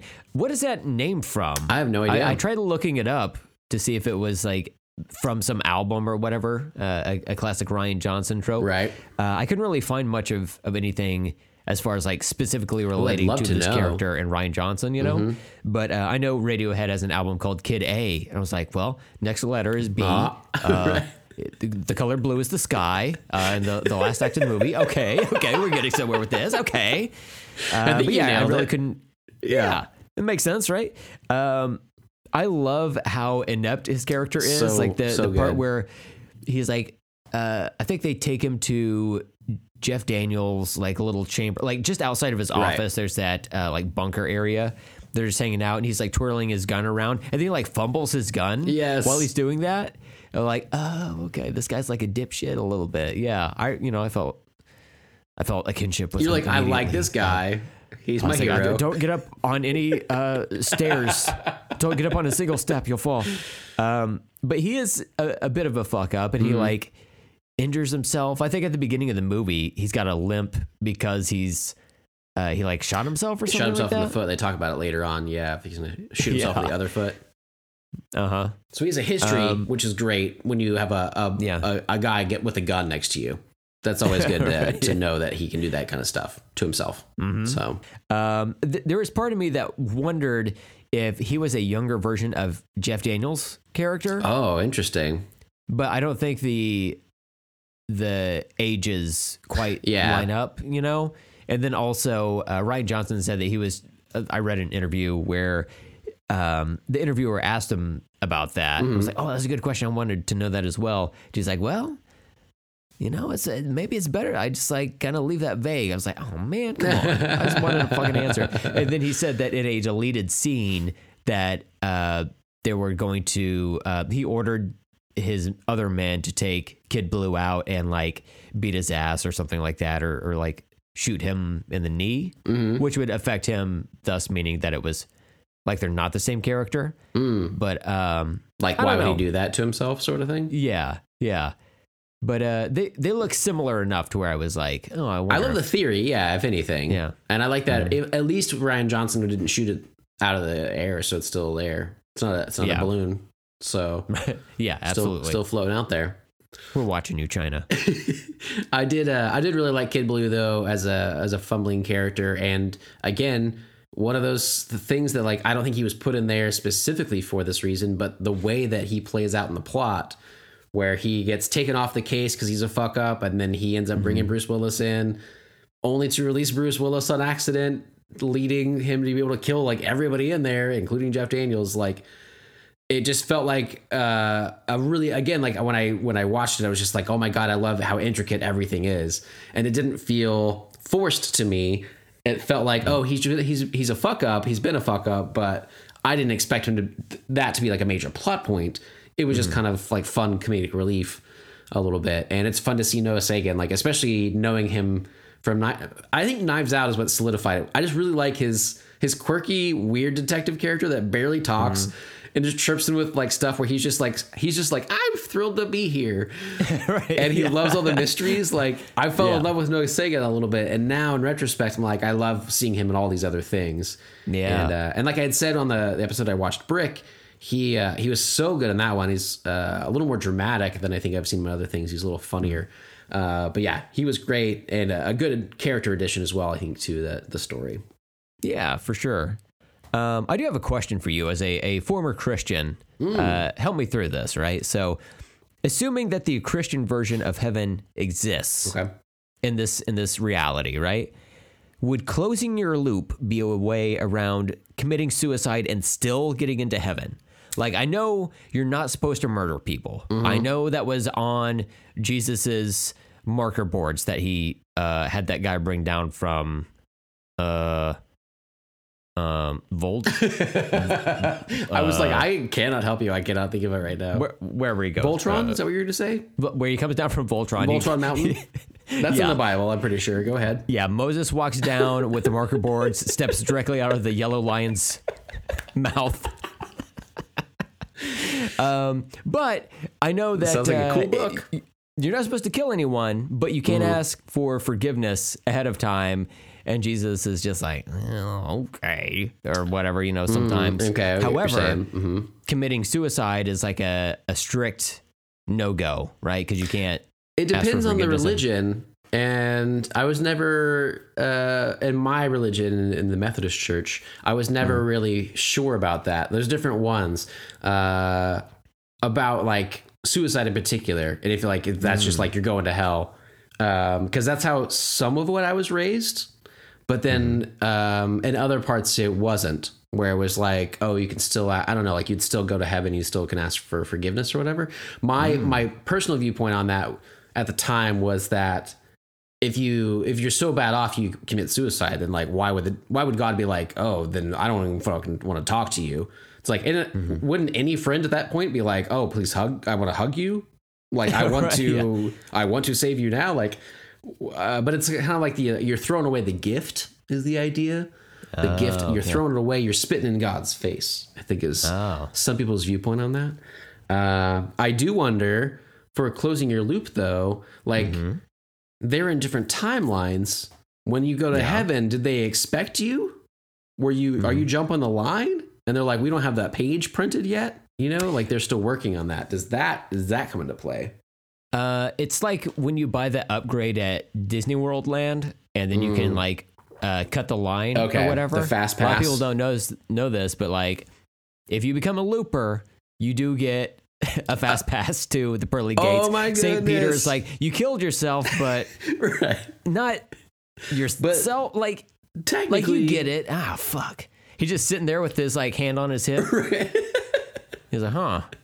I would actually love to see the meeting that they probably had in heaven when time travel uh-huh. was invented and they're like okay guys we gotta we have to figure out as a team what we're gonna do with this this is new technology mm-hmm. people are showing up out of line uh, who wants it's capitalism who wants to charge who wants to charge more for the loopers Yeah, they, they want to pay for the fast pass that's fine but they gotta pay yeah that's you right. know? That'd be weird if you like got up to heaven and you walked through the gates and then uh, you saw there were only like six other people there. where is everybody they gotten real strict Literally every other person and animal is in hell. And they Sounds like a party down questioned there. it. You would think some of them would question it, but they fucking knew. yeah they knew what they did. That's the thing too with the loopers. I mean, yes, they could ask forgiveness for murdering these people too that they've been murdering, but uh, in general, the idea would be that they would go to hell. You know, because they're they're killing people. They're not Yeah. good people. He's uh, but robbing people later on. Uh, yeah, and he played Robin in that Batman movie. There you go, Joe go. Goodlove. Uh, but like, if Bruce Willis is planning to like kill a kid, Mhm. and he's the older one, he's got like all that murder in his past. Isn't a younger Joe killing his older self better overall because that's more lives saved? For whose opinion? I guess not for Bruce Willis's, but everybody else's. Um, I think you're right. Yeah. Yeah, yeah. But Bruce Willis is like, no. I, what is his point too? Like, he's trying to go back in time so that this never gets set in motion. I guess I don't know if he if he Mm-hmm. thought if he if he killed the kid, would he then disappear from this timeline? Like he never came back because he was never called up. They never found him or whatever. Or does he think he'd be stuck there? Like he's not. Does he think he's going back to that woman, his wife? Like, or is he just trying to save her overall? And and and then like the younger Joe is like, I'll just look away when I see her. I'll look away. I'll walk away. Like he refuses that because all the Joes, the both Joes, are like selfish essentially. Until Uh. I think there should have been like an extra line at that point where Bruce Willis's older Joe was like, "No, you don't get it. That ass though." Mean, Oh man. he shows him the picture from the pocket watch. It's just her ass. yeah. He's like, uh, she got them apple bottom jeans. Joe Goodlove's like, boots with the fur, boots with the fur. Uh-huh. And He's like, okay, we got to work together. The whole club was looking at her. She hit the flow. Next thing you know, Shorty, I was like, oh, oh, oh, yeah. He couldn't look over there because he had drugs in his eyes, though. Another part that, That creeped me is so insane. That is so insane that you'd like put like eye drops weird? full of drugs in there. Yeah. I do not like stuff touching my eyes, around my eyes. My eyes water a lot. Even just talking about it right now, they might do it. Um, And putting eye drops in sounds really bad. There's a lot of ways to ingest drugs, but that one just seemed really gross to me. Steven, I got to tell you this funny thing that happened to me at work. Uh, uh, like, I wear glasses. I have glasses on right now, but I also wear contacts. And uh, I kind of like alternate throughout the week at work. And uh, when I wear my contacts, my eyes get like super dry, especially with the weather how it is right now. Right. Plus the um, just like staring at computer monitors, my eyes get dry. So I'll throw some eye drops in, and uh, I just put eye drops in, and like whenever I do it, I try to like really coat them, uh, get them nice and moist. Oh god, And uh, some people out there are cringing. I'm sorry, you know. Yeah, it's the but word it's for true. it. Yeah, and uh, I just like put a, a decent amount in each eye and like that gives me a little bit of overflow even after blinking a whole bunch so i'm like wiping it off on my sleeve and then like one of my coworkers walked around the corner and he was just like asking how i was doing it's like I'm, oh i'm doing good i know it looks like i'm crying but really i just put some eye drops in and it makes me so emotional i was pretty happy with it you know um mm. Uh, I wanted to. One of my notes was the OG storyline and the way it plays out, showing how Bruce Willis came to be out of Joseph Gordon-Levitt, and uh, uh, I liked that again with the time travel thing. It's like that's kind of explains like there was one timeline and there was like an alternate timeline. I like this movie because it, it plays with that theory, I think, in a little bit. Like, while there are two timelines side by side, things can merge here and there. And uh, you can fig, you know, you can lose a, a limb as a younger one, and then like it'll disappear to the older one. But like, it wouldn't necessarily change his life enough to where the entire events of him going back in time changed, right? Like up until that moment, they're still saying like it's going to work out or whatever. So Yeah. uh, I like how this one kind of plays with that, but as it shows that as well, I like how it shows um, how how Jogolev first really did kill him, how that played out, how he started losing his money. He did go to Beijing, um, and he started losing his money and his hair, and then he turned into Bruce Willis with a little little, little less hair, and it, it kind of works. Um, it's not great. is a little bit jarring. It's a little jarring. I, I feel like there could have been a few more levels Uh-huh. to get there.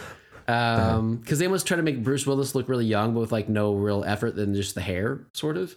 But uh, and then they just go with like the Bruce Willis look or whatever. But uh, it was still kind of cool, and I, I I like his storyline. I like the like it's nice that he meets this lady. He's like on drugs, and he like gets out of it, and she's nice and whatever. But um, I don't know. It's it's almost kind of poetic in a way, weirdly, that Joe got that life once, but it also gets ripped away from him, and he's okay with that later on. He kind of chooses that. So, Yeah. Uh, but it was cool. I liked how it played out. How it they use uh, montages and and uh, voiceovers and stuff in this movie to kind of move things along. But I, again, I never feel like they are overdone or, or out of place. They feel like we're getting a lot of info out of the way about time travel. Move on. Here we go. And then they kind of give you that that extra timeline. And yeah, uh, yeah I kind of dug how that all played out. So I did too. Uh, I I like that it came after that diner scene. Like, oh, the diner scene I fucking love. I think I love diner scenes in movies. Oh, like, yeah. they're always interesting to me. Um, there's always like either intense conversations or interesting conversations, or just I don't know. There's there's something like uh, homey Right.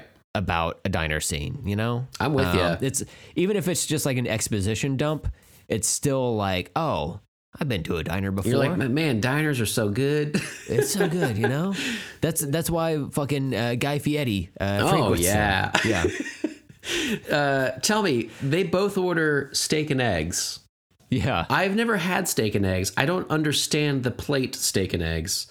Have you had this? Do you do you eat this? Um, Do you get it? no, like I I get it that like I understand it, but I don't. I've never had it before. I I don't. Right. I don't know that I would order that from. I don't. I don't diner. get it. My brain can't put those foods together. I don't understand why that works. Um, Mm-hmm. But it's like uh, it's a common thing at diners, and uh, at least amongst the South, I've always seen steak Yeah. and eggs and stuff, and I'm always like, that's the weirdest fucking breakfast meat. Give me some sausage. Give me some bacon. It it seems like such a large steak as well. That's the you know? thing. It's a lot of food. it's gonna weigh down your fucking guts for the rest of your day. It's very American. I feel. feel Yeah, like steak and eggs. It's like a T-bone Yeah. with with eight scrambled eggs and a side of fries. give me half a cow and then also uh, a chicken's poop and uh, I don't know some potatoes. I don't know. You surprise me. You know. That's a really cool diner you go into. That sounds like you can get a lot of food for the money. It's a good value. That's a really good uh-huh. diner. I like it. Yeah. Oh, I fucking love Mother Cluckers. It's great. That's the thing. These diners too. great. That steak and eggs they ate, mm-hmm. even in the future, that was like eight dollars. Mm-hmm. They're just affordable meals all the time. It's very nice that way. It's lovely. It really is. Racist, but lovely food.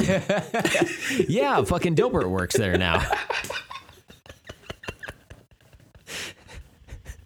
it's insane. It really is. what else? What Um, other notes you got? Uh, the in in that diner scene, Uh-huh. um, Bruce Willis is talking about how since he's back in the past, his memory's deteriorating, and knowing what we know Oh, of Bruce God. Willis now, Yes. that's like it's hard to hear because it's like him talking about something that he's likely going through in real life right now, you know. And uh, He said something like fuzzy memories, and I was like, oh, yeah, yeah, that was Yeah. hard. Uh, so I, I thought that was interesting because you don't get that a lot from different movies, you know. Right. Like if if Chris Evans, you know, uh, Carl forbid, he got in a, a wreck and he like Mm-hmm. died when he was like still fairly young, below the age of like seventy.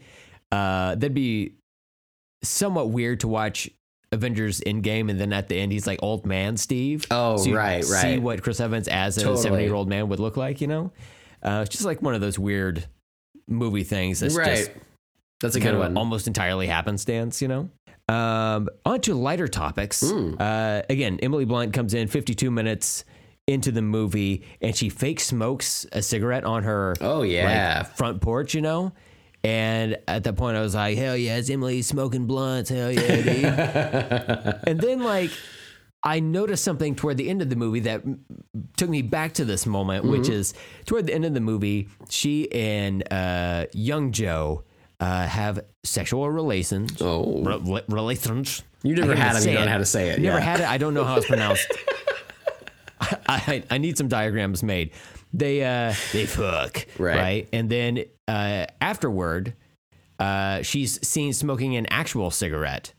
So I'm like, Mm-hmm. when she was fake smoking on the porch when we first saw her, did she just get done cranking one out?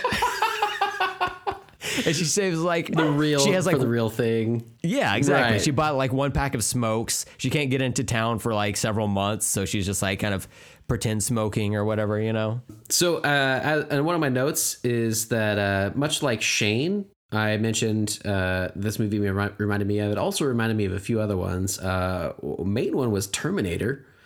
Um, obviously, yeah. time travel, but sent back to kill a kid to prevent the future from happening and everything. Um, I thought this was a really interesting take. Much like Terminator is a great time travel movie, I thought this one as well. It just kind of borrows a few of those things, but I noticed uh, just like a, a touch of familiarity there. Um, but I liked it, and I, I like them kind of using that idea. I feel like Bruce Willis or the, the Joe character is really intriguing and how it all shows him playing out and everything, and then how what he becomes because he goes to kill these kids and he starts fucking doing it. And uh, Yeah. when he when he sees Piper Perabo and like the one of the kids is her kid, I thought that was it's a little maybe a little too much coincidence, but it was it's for for movie times. It's like yeah, gets the idea across, and it's crazy that he still went to go kill him um, and pushed her out of the way and everything. Didn't like just got over it and was like I have to do this. Um, but it's it's almost like a little like Anakin turned to the dark side sort of thing, you know, like he's Yeah. going to kill the Padawans. And it's just one of those scenes that like just stays with you. You're like, wow, this movie is like Bruce Willis is killing kids in this movie. It's I- fucked yeah, up. I thought uh, because it's been such a long time since I've seen this movie, uh, probably ten years or so, Mm. and uh, I I'm surprised that didn't stick with me because usually Mm, right. any type of uh, movie where there's a child or an animal that gets like hurt, it it like sticks with me because I'm just like, ugh, that's a, a gross feeling to have. Right. And I was I kept thinking to myself after he sees that first child, and you know we see him raise the gun, and then it like cuts to an exterior of a house or something like that, and you you hear the gun fire, but he just like walks away through the neighborhood. I thought, oh, well, surely he didn't like kill that kid. We're, we're gonna find out later that he like shot the side of a house instead of the kid or whatever. But no, That kid's he- dead. Yeah, which is fucked up. You right. Know? Yeah, and then um, the fact that he was gonna do it with the, like two other kids, I guess he only really gets that one done. So Yeah. he's not he's not even good at his job. Um, number one, Same. he didn't even get to finish the project. So like, why start? You know, uh, like that kid could have lived. That's what I'm saying. Mm-hmm. But um, the, the things that play out like that, like uh, like that's what I said earlier. It's like an Amblin movie in some ways. It looks like it's shot that way. It's it almost has this like same sort of sci-fi movie like Sp- Spielberg would shoot, but then it has some really dark shit in it as well. Like this is very certainly not a uh, a kids movie or a family movie of any kind. Like it has a kid in it, but he does some crazy shit. Um, when they start to reveal, you know, I, you said that uh, you know Joe Golev had sexual relations, and then uh, afterwards, Emily Blunt is twirling that lighter, and she's really good at it. And he's like, "Well, I've never seen anybody that good before." That was kind of a fun little you know moment there as well that they kind of place that you get little inklings of you know things are going to get bigger but uh the first time that like sid freaks out and Yeah. things start to go a little haywire in his room uh, it's pretty crazy uh but again like using utilizing things around the space and, and the way you shoot things to uh, efficiently get ideas across much much better than my really long sentence right there. The fact that she goes and runs into uh, a gun safe and like locks her in really Yeah. fast it's like it really sells this idea that it, like this has happened before. She needs like serious protection from it. And it's like really Yeah. fucked up like oh something could happen to her? Like it sells so many things in one one little moment. Uh, and it's really creepy. And then again like it feels like it could be too much in other hands but the way it plays out with this kid and you've heard these stories about this guy um, you know in the future that's like come up you know and he's like the the big bad in the future whatever like i didn't connect all of it i don't think at first. And then the way it Yeah. lays out the story it's just like it becomes more and more amazing. And uh, when you see that kid flip out and the way it starts happening and the, the way they shoot it is really good. Like the effects are really cool um, how things are like floating around and everything um, so even that first one is really neat and then it leads into that other guy who comes the uh, what are they called the the, the bag men the bat bag the gat men the gat men Oh, okay. that, that guy comes, you know, and then like gets levitated and all that shit. Um, I just love the way that shit is shot, and I never expected it um, going into this movie. You know, Um, leading up to the scene where Sid first freaks out, uh, it's Emily Blunt's character, um, was it uh, Sarah? She's going over his like multiplication tables, and uh, at a certain point, she gets to eight times three, and he goes thirty-two. And I'm just sitting there, a person who's terrible at math. I'm like, yes, the scene is progressing nicely. Okay, I don't see anything wrong with this. And then like she gets to the point where she's like, Oh my God. uh, well, count out the eights. And he goes, eight, 16, 32. And I was like, yes. That makes sense to me, you know? that's amazing. You, I, I can totally imagine you at least uh, watching it, not really paying attention, and being like, "Yeah, whatever, this is fine." Why do they keep going back to that number? It's right. Oh wait, Yeah. but But that's then okay. Jim Carrey pops out. He's like, uh, that's just 23 backwards. Okay. That's not how the movie works. That's not, Get in your own movie, buddy. yeah. You know, some somebody stop him. I uh, I liked the music. Again, I mentioned that it was same. Uh, it was uh, the cousin of Rian Johnson who did that. I think his name is uh, Nathan Johnson, and it had. I don't know if you noticed it. Even it had some some moments in the like techno kind of genre, maybe or whatever, when he was like in the club uh type of stuff or in the city like it had like a sort of a vibe to it and then whenever he went to the country it was a little more like orchestral um but it played both or like in like n- more like noir like it, it played both and uh just was like really filled out the movie again like nothing really of like note about any particular song but i just really liked how it added some some of the ambiance Speaking of country uh, musician uh, instrumentation, right? indeed Uh, I I had this thought today because uh, we were watching part of Zombieland before we recorded, and there was a scene where Woody Harrelson uh, uh, like hits a zombie in the face with a banjo. I was like, a banjo is kind of like if a snare drum also wanted to be a guitar, you know? the snare gun that wanted to be uh become a guitar i said Yeah. snare gun snare snare drum that could mean, be like a kid's be. book though Yeah, It could be. The spare gun that wanted to become a guitar. The spare gun. A bad kid's book. Oh no. Welcome to America. That's all you need to know. Um, uh, let's talk about the uh, the TK murder toward the end, where Yeah. he uh, he essentially kills that uh, that Gatman Yeah. guy. Um, all of the dark. I was watching the special features. All of the stuff in the living room that like raises to the ceiling whenever it's um, his TK is going out of control. Uh, that was all done practically. They just erased the Oh, wires wow. and whatnot. Um, Looked good. And- That's cool. The like he was just like floating up there and then you see his chest burst open and there's just like a bunch of blood in slow motion just like pull like pouring out of his chest Yeah. and then later we see poor little sid like out in the cornfield just covered in blood Right. except for like So gross. two little bits under his eyes where you can tell he was like crying it was so sad and that would just be so like if i came across a blood covered child in a cornfield I would just collapse into dust like fucking Thanos snapped his fingers. Right. I would not know what to do. I'd be like so horrified by that.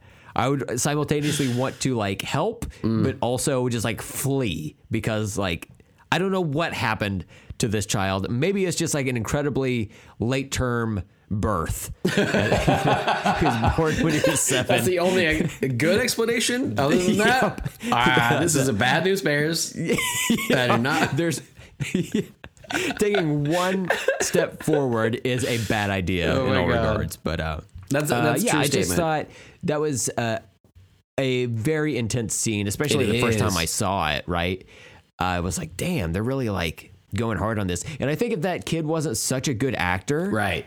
that scene would not have sold so well because uh, there are a lot of times where uh, kid actors, especially in like films like this, they can be like too overly gruff or whatever. But he just seemed like, for the most part, just seemed like a normal kid. Right. Um, who had his own little like concerns and whatnot, but I don't know. I, I, I just think that they really lucked out with that casting, and uh, it really sold that particular moment because Right. it's not like he was like intentionally trying to be evil and kill this man. It's just like he lost control, you know? Yeah, um, I, I think I agree with that kid because what you're saying about that kid because um, he plays this really well, naturalistically like a child, but also he plays the part of being like a really smart child. Like I think he's really smart in real life. He has to be Exactly. That's what I'm saying. Eight times three is 32. Don't argue with him. He'll fuck you up. He uh, in um, the other movie I was talking about, Tomorrowland, he plays like the the son of like an, a NASA like engineer, and like his sister is incredibly smart. They're all very smart. He plays that really well, so it feels like it's like natural to him. Like he he can say that adult dialogue and it gets across, and he can seem vulnerable but vicious in the same moment, uh, which is so.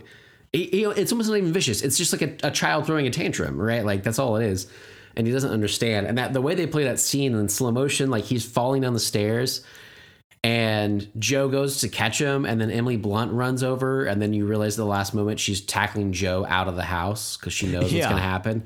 That was Yeah, I fucking cool. that. Uh, Yeah. The way that that guy, I thought he was going to explode.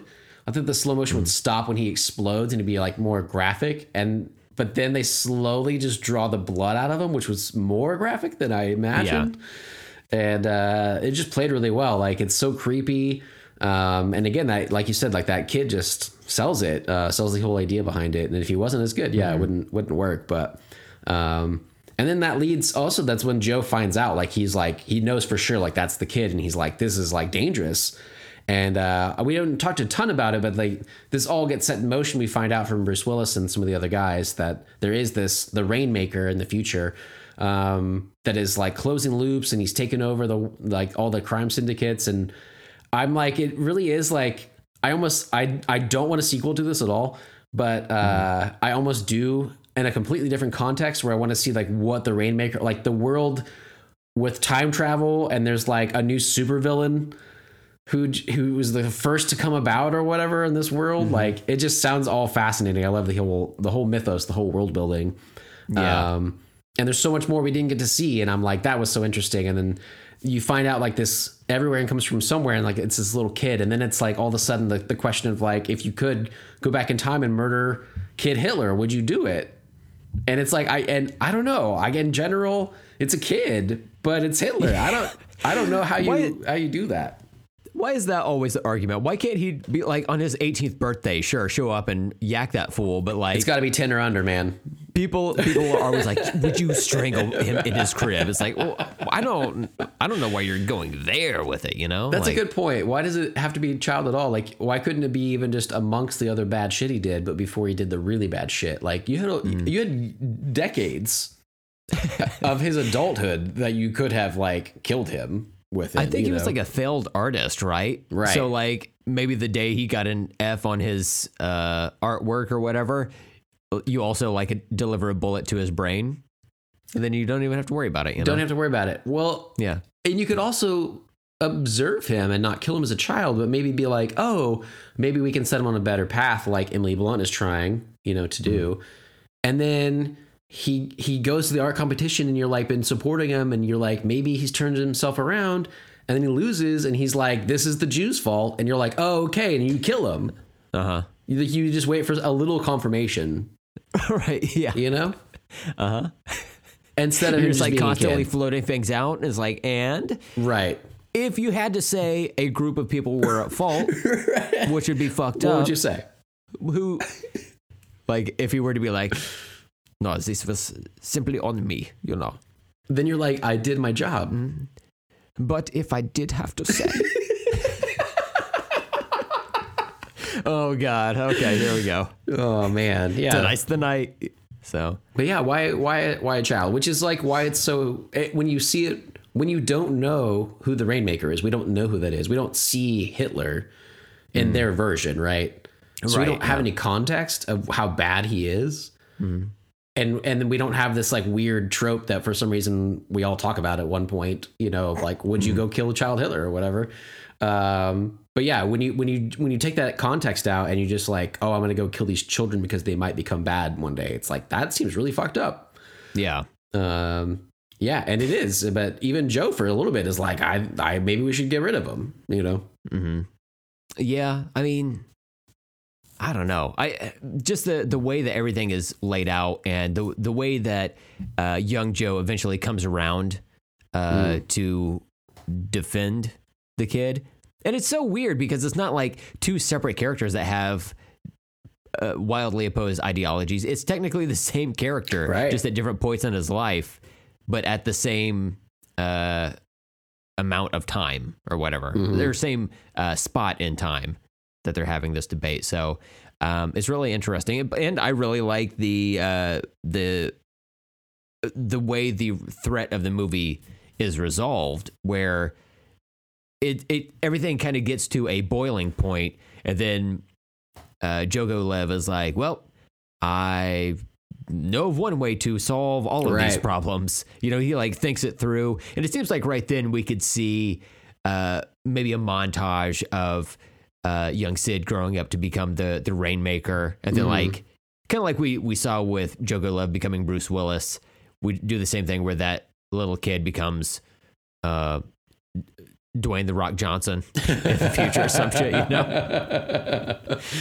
a beloved But, uh, celebrity. Mhm. of course. Yeah. Um, but uh, but they they didn't do that. And instead, uh, he just turns the blunderbuss uh, on himself and takes him out. Completely. And uh, Bruce Willis just vanishes. You know.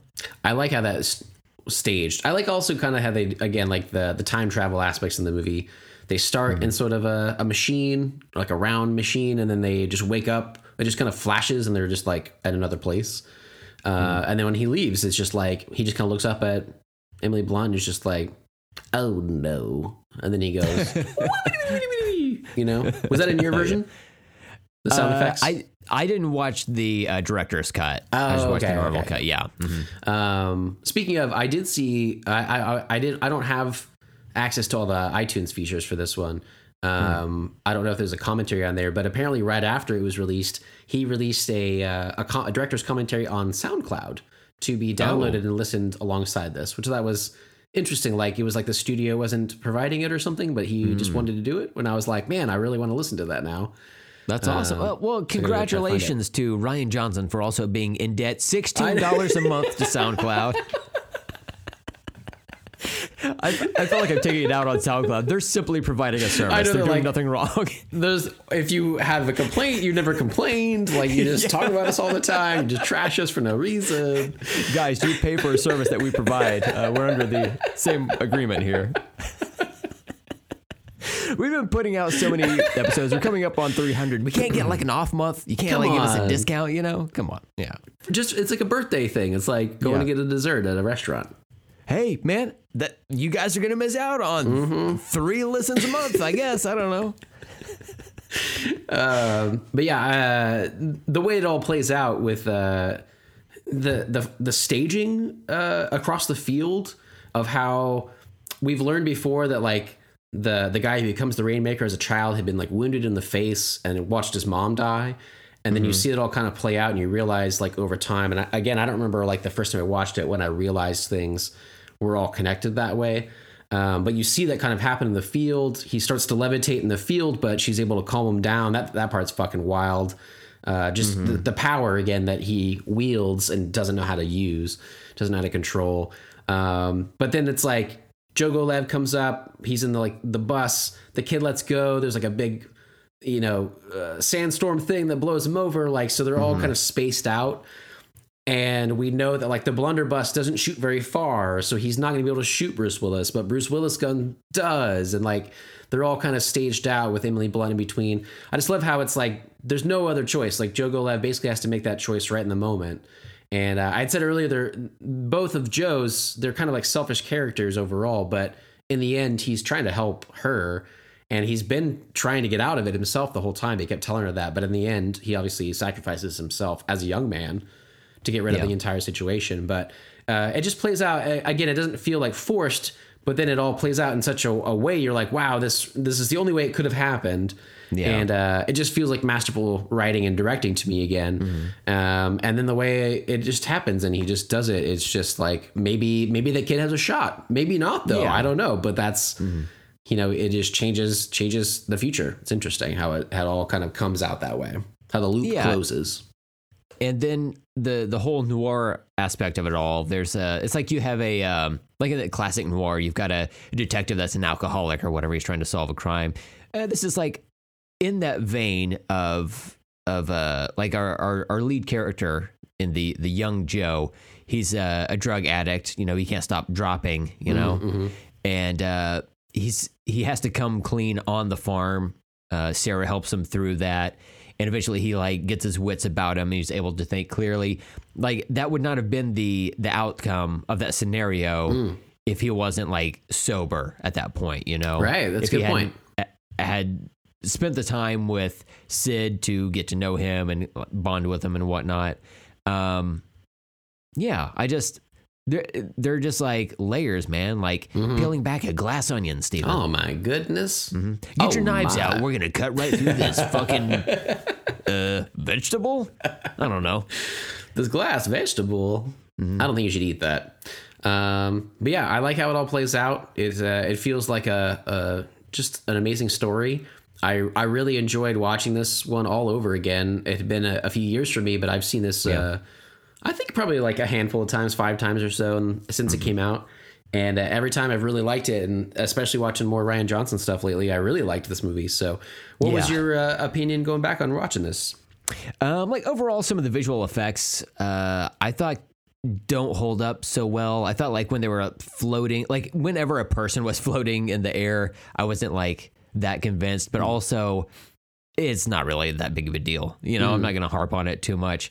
Um, I feel like the overall story and the characters really uh, push me through the movie in a way to where I'm I'm more than happy to let some shoddy effects here and there uh, just happen. You know, that's fine. Right. Um, It still sells like- the story overall and everything. Oh yeah, Yeah. absolutely. And uh, I just I feel like every time I watch this movie, I pick up on a different aspect of of it. Like this watch through is where the uh, the drug part of it really like set in with me. It's like, oh, if he wasn't sober, this movie would have ended entirely Yeah. differently, right? That's a great point. Yeah.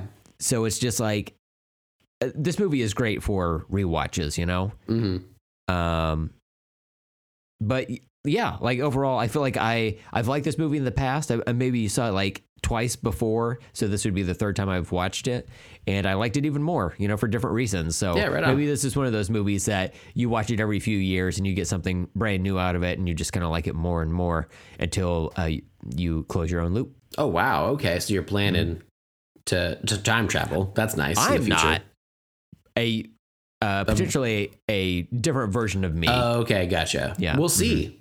yeah, Uh, we don't know if the live on holds. air. Yeah. Oh, I hope so. Episode 400. I, I was literally going to say 400, so I guess we're locked in. That sounds great. If time travel exists in the future, that means Uh-huh. episode 400, we will have our future selves. I was uh, just talking to our friend Allison about this today. Um, I was listening to a podcast. They were talking about AI art and all of this stuff. And I know uh, AI art and uh, artificial intelligence in general is kind of like a, a hot button issue for a lot of people. Um, but I was like, I knew a bit about it, but not a, a whole lot. So it was interesting to hear people discuss it further and like the ramifications and whatnot.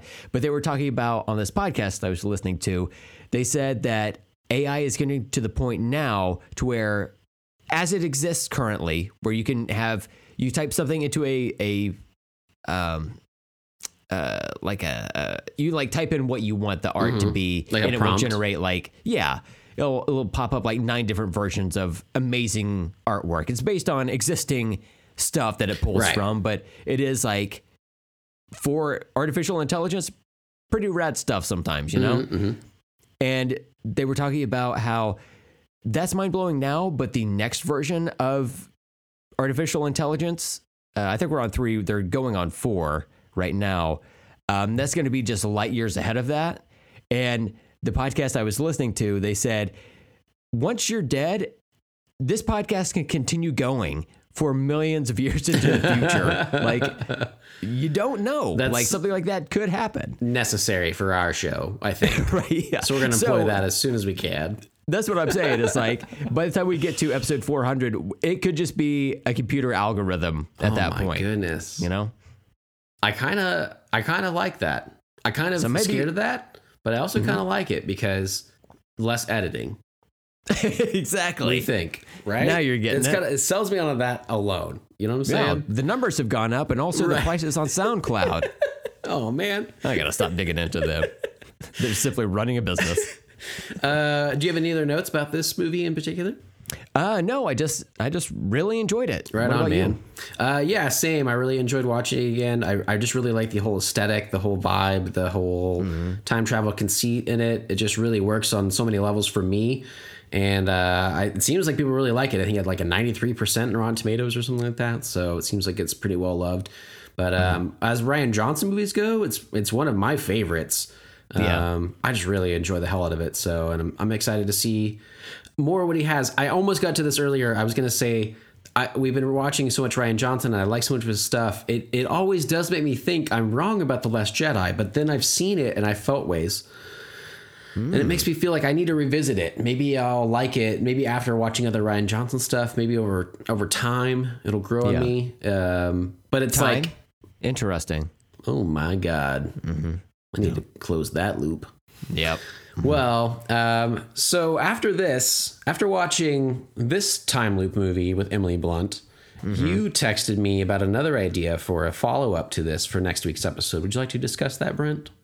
Yeah, um, it's a uh, not quite a sequel, but it's a spiritual um, sibling to this movie. I like you that. said, uh, Emily Blunt's in it. It's a time travel movie, kind of. It involves time. Mm-hmm. Um, we're gonna watch Edge of Tomorrow, aka Live Die Repeat. Um, Yeah, this movie baby. gets called both things. I saw it on sale on iTunes uh, a couple of months back. I thought, oh, I think I already owned this, but it doesn't have the little like cloud arrow thing next to it. Mm. So I tapped on it, and it said that I could buy it. I was like, I could swear I owned this movie, Mm. but it was like they were selling it under Live Die Repeat, and in my iTunes library is Edge of Oh, Tomorrow. how interesting! It was that way. yeah, Okay, they're trying Weird. to get you both ways, you know. I knew they kind of changed it, yeah, but I didn't realize Yeah. they like changed it in some things. That's interesting. Yeah. Um, but I've seen this movie one time. I really One liked it. One time. One time. What about Looper? Had you only seen it once? You said like a decade No, I, ago. I saw it twice before, Okay. and then uh, this was the the third time third time? through. Yeah. Oh my god, So- I've seen, I've seen uh, Live Die Repeat like nine times maybe. Nine times? Yeah. As many times as a cat has a life. Stephen Fisher has watched Edge of Tomorrow. Would I go back and kill baby Hitler? Nine. yeah. Hell yeah. Um, Yeah, I've seen it a bunch. Uh, I really enjoy that movie. It also is one that kind of uh, not, not also one. It's another one that like over time I really enjoyed watching. Like almost liked it more on rewatch than I ever did the first time. So um, it kind of grew on me. So I'm really intrigued to to rewatch that again with you. Then so That's yeah. perfect. And then um, you also mentioned um, some manga for the what is based on, which I still like. It has a lot of title options, but I like the title "All You Need Is Kill." I think that thing it sounds fucking rad. Hell yeah, Um, dude. So we're gonna try to read those as well Yes. before, and I'm really excited for that because I I'm so intrigued by the movie concept. Mm-hmm. Um, that I, I know there's more stuff with it out there and I never got into it. So I'm, I'm intrigued to see where it kind of came from. Yeah, I was very excited because I was like, oh, this is based on a manga. First of all, I like the movie. Uh, I'm into manga right now, so this is a nice excuse to go read that. Mm-hmm. And then I uh, pulled up the manga. I uh, started thumbing through it last night, and it says based on a novella. And I was like, eh, sad You're tuba like, noise. yeah. So I wasn't, I'm like, I'm not going to read that. You know, I'm not one of those freaks, but I'll, I'll read the manga. It's, it's Maybe I will eventually. We'll see. But Yeah. Uh, I I, can let you know. from what I understand, the the manga is a uh, mostly faithful adaptation, but a key difference is that it has pictures. So Mhm. that helps. that's really going to help For me. sure. Yeah. Makes sense. Makes sense, man. Uh, I'm very excited for all of that, though. That sounds great because Mm-hmm. I find that that movie and that whole concept as well is so intriguing. The way that they play with time and and how Mm-hmm. Yeah. it all, the whole conceit and how how it plays with the plot and the story. So Yeah. yeah, that'd be really yeah. great. Uh, definitely come back next week for that. Um, as always, if you'd like to contact us, the info is in the show notes. You can rate and review us on your favorite podcast apps. Five stars is appreciated, and please tell your friends so more people can find us. Brent, anything else for you today, man? Uh, no, I, I feel like I've said all I needed to say. Excellent. Most excellent. We'll come back next week for more time travel shenanigans when we get back into it. And uh, I'm looking forward to it, man. So until next time, I'm Steven. I'm Brent. And let's talk later.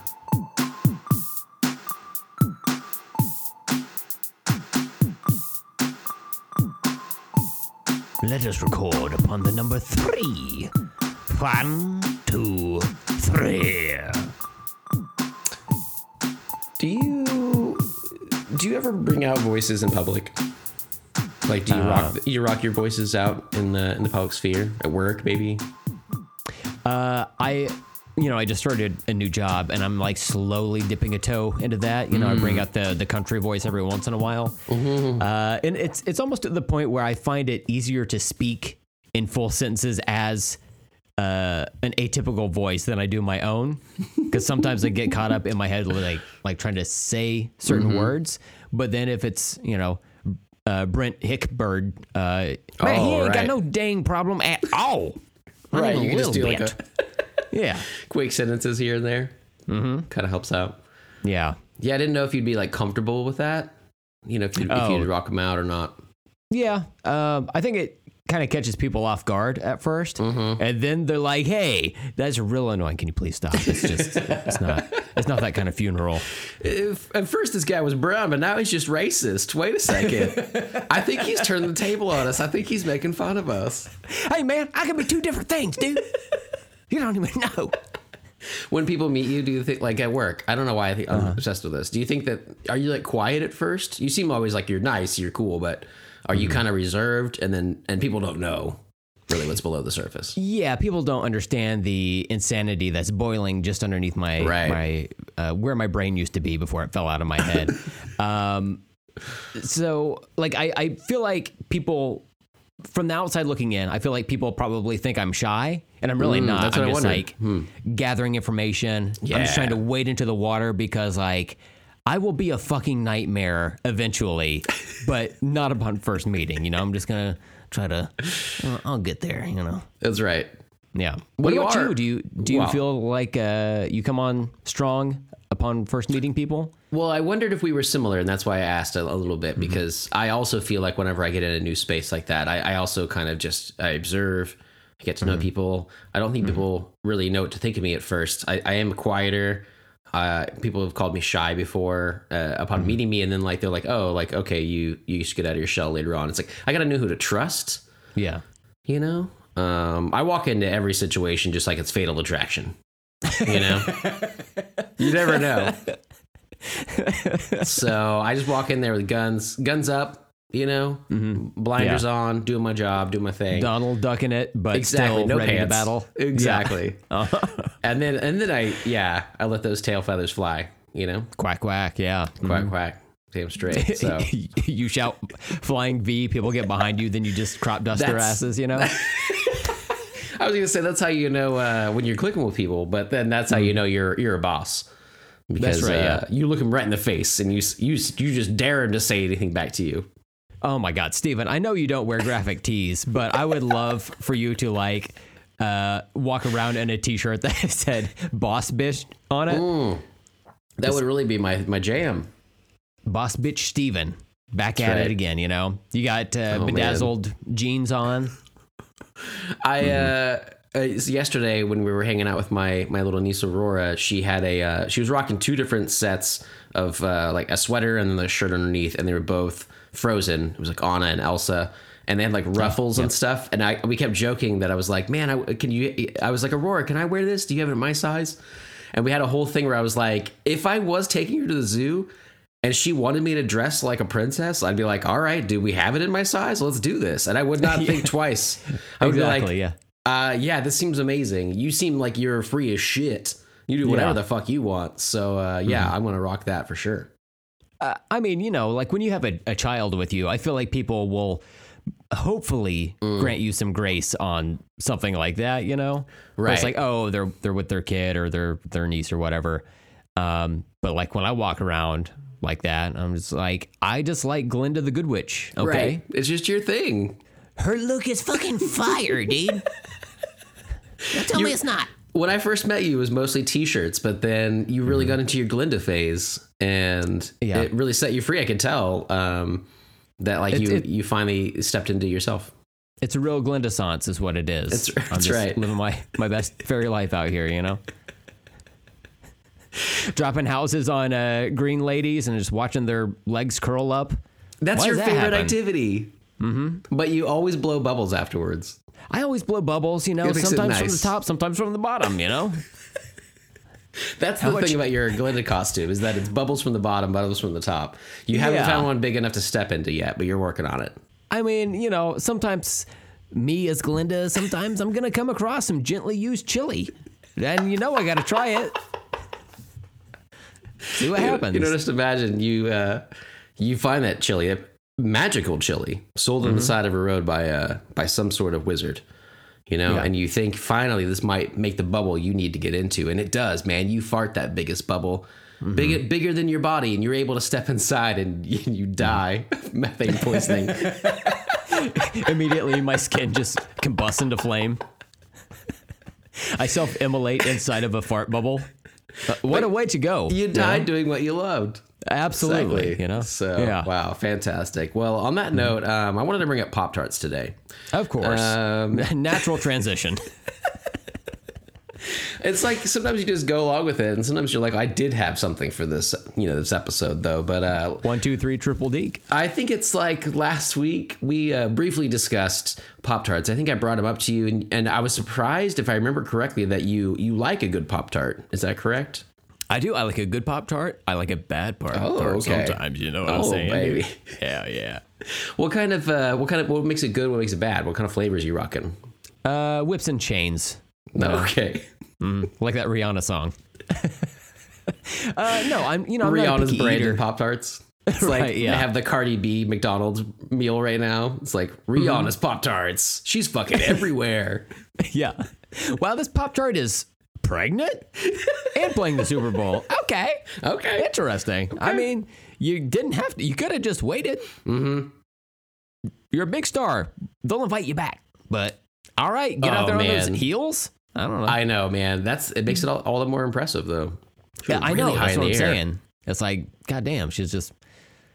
Yeah, f- makes me feel more inadequate as a person. you exactly. know? That's the It's problem. like- That's why you're complaining about her. Yeah. yeah. I was like watching that sitting on a couch. Why is she up there done pregnant? well, I don't know what this character is, Steven, but yes, he needs to stay around.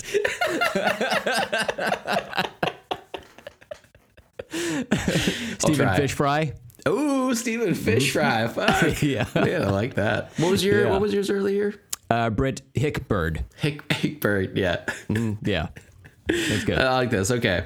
Um, Um, but yeah. yes, I, I, I do like uh, Pop Tarts. I'm not a picky eater, so all are welcome in my guts. You know, I will say that it's psychotic that they make unfrosted Pop Tarts.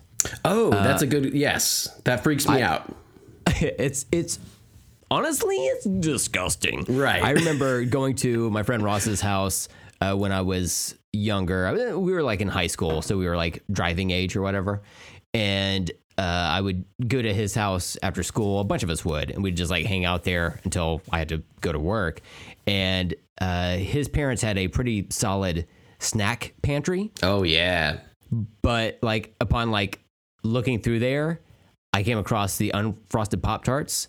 I remember like taking the box out to him and being like, "What the hell is this?" And he was like, "I know." he, he starts crying. I'm sorry. I'm sorry. I didn't even know they made those. Why? Yeah. Until I- I Is it like, I- healthier? Come on now. We're not fooling I mean, anybody get- here, guys. Yeah. What are we? If you're gonna, if you're gonna do a Pop Tart, do it full speed. Doing half speed is how you get hurt. I- yes. Mhm. And you got to be careful. Um, they're slippery like bananas. So Yeah. got to watch out for that. I, uh, I, we had talked about them. I hadn't had a Pop Tart in a long time, but I love them. And so I was like, I'm to get some. And I looked and they had a variety pack. That's why I was asking about Oh flavors because love it. I got, uh, I got strawberry iced, which is my favorite. That's my, that's my go-to usually. Oh, okay. But then it had brown sugar or brown sugar cinnamon. oh yeah. Which I was like, oh, that's perfect. That's yes, yeah. King. yes. The third one of the package was cherry. Now I'm not Oh, I usually much of a, a fake cherry. f- I'm not, I'm not much of a cherry guy in general. I, I am a, Mm-hmm. a, ch- a fake cherry guy. If I do it, actually, it's mostly like candies. But I was afraid this one would be more like a candy and maybe too sweet or whatever. But it was it was actually kind of similar to its strawberry. I'm not saying there's actual fruit in any of this. Okay. No, of course not. So they just It's they're America, red. of they're course red not. sauce, fruit flavored, whatever that Mm-hmm. may be. Uh, and it also was iced, so that helped. But uh, it was still my least favorite. The other two uh, I've been rocking the whole time. And then I, I wanted to ask you about this again though because I I, I got them in the pantry and I, I usually go grocery shopping. I put the stuff up, and then when Amanda gets home, I'll be like, "Hey, I brought you this. I got you this."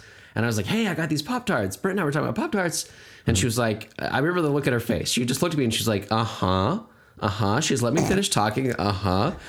And I was like, "Yeah, so there's Pop Tarts in there if you want them." And she said, "You do remember that I hate Pop Tarts, right?" and I I remember looking around and as slowly as it dawned on me that I did know that, and I was like, "I I forgot." You know, This is Uh, like my Tony. Stark and Iron Man 2 when he gets uh, strawberries for uh, for pepper. And she's like, like, you the know, one the one she's thing. allergic to. yeah. I feel like that all the time, where he's like, once you solidify good or bad, uh, like my wife doesn't really like foil. The sound of it, the the texture of it, like kind of creeps her out. And Oh, so, okay. uh, I my mom. Years and years ago, for whatever reason, I don't know if we ran out of bags or or whatever. She just started wrapping my sandwiches in foil, like for school or whatever. And so, like, I've Mm-hmm. done that before. I've, it's whatever. And uh, one day, like, I was making sandwiches for Amanda for her lunch, and I was just like, I'm gonna pack it in foil today. And then it was Oh, no. later that day that I was like, I, it dawned on me when she got home. I was like, I did that because I remembered something about you in foil, but it was, and she was like, I had to get someone at work to open it for me, Stephen. I couldn't open my sandwich. I, I opened it, I was like, what the fuck is this about? Yeah, I've done that before where I'm like, for whatever reason, even though it's like the bad thing, it's like I associate that with a person and then I, I do that. So yeah, I bought her a bouquet of Pop Tarts. Not her favorite. Which are wrapped in foil. Which are wrapped in foil. Fuck, man, I really did bad. She's like, I don't eat those specifically because they're wrapped in foil. Damn. Never had one. Never will. Fuck, I really fucked that one up. um, I I would say that like as as the basic flavors go, cherry is my go-to. Oh, so there you Uh, go. you know when they have the like basic fruit flavors. Um, Right. Strawberry, I'm kind of like iffy on. um, interesting. it's just kind of like it's it's like just there. You know, it seems like an introductory version of a thing. Gotcha. Uh, but but the alright cherry one I I love uh, so much. So um, you know, obviously next time you're in town. We'll Yeah. buy a variety pack. We'll just fucking live it up. Dude, we're gonna live it up with that. That sounds awesome. We'll we'll uh, fire some foil into the air like we're skeet shooting. Oh you know? man, then we can skeet shoot on it. Then we can skeet shoot with it. Yeah. we'll rustle up some change, go buy some guns. You know, Oh yeah, that'd be great. We'll have a great time. we, between yeah the distance between Texas and Oklahoma, we got a lot of guns in our path. Uh, I'm sure I can. 100%. I'm sure I might run one over. They're like roadkill here. You just kind of find them on the side of the road. It's like a porno mag, you know, Right, yeah. in middle school. I can't tell you how many times I've taken the handle uh, off of the the gas pump thing, mm-hmm. Tell and instead it. of a, a gas pump uh, handle, it's a daggum gun. oh my goodness, another gun. Here we go. Yeah. Some people just don't know what to put back in the holster after they're done shooting the skeets. It gets confusing. I'll be, you know, obviously we've all been there. We've all been there. yeah. But Oh man, I, I'm really sad for Buford though when he gets home and realizes he has the handle of that gas tank or that you know, and he's gonna go to shoot someone, mhm. you know, and he's not not gonna be able to do it. he's not really going to be able to do anything. He's just gonna go the bang, poor bang. dipshit. He he's got just like a uh, that pump nozzle in his Yeah, uh, holster, but Right. it has this long, heavy ass tube dragging behind him the whole time.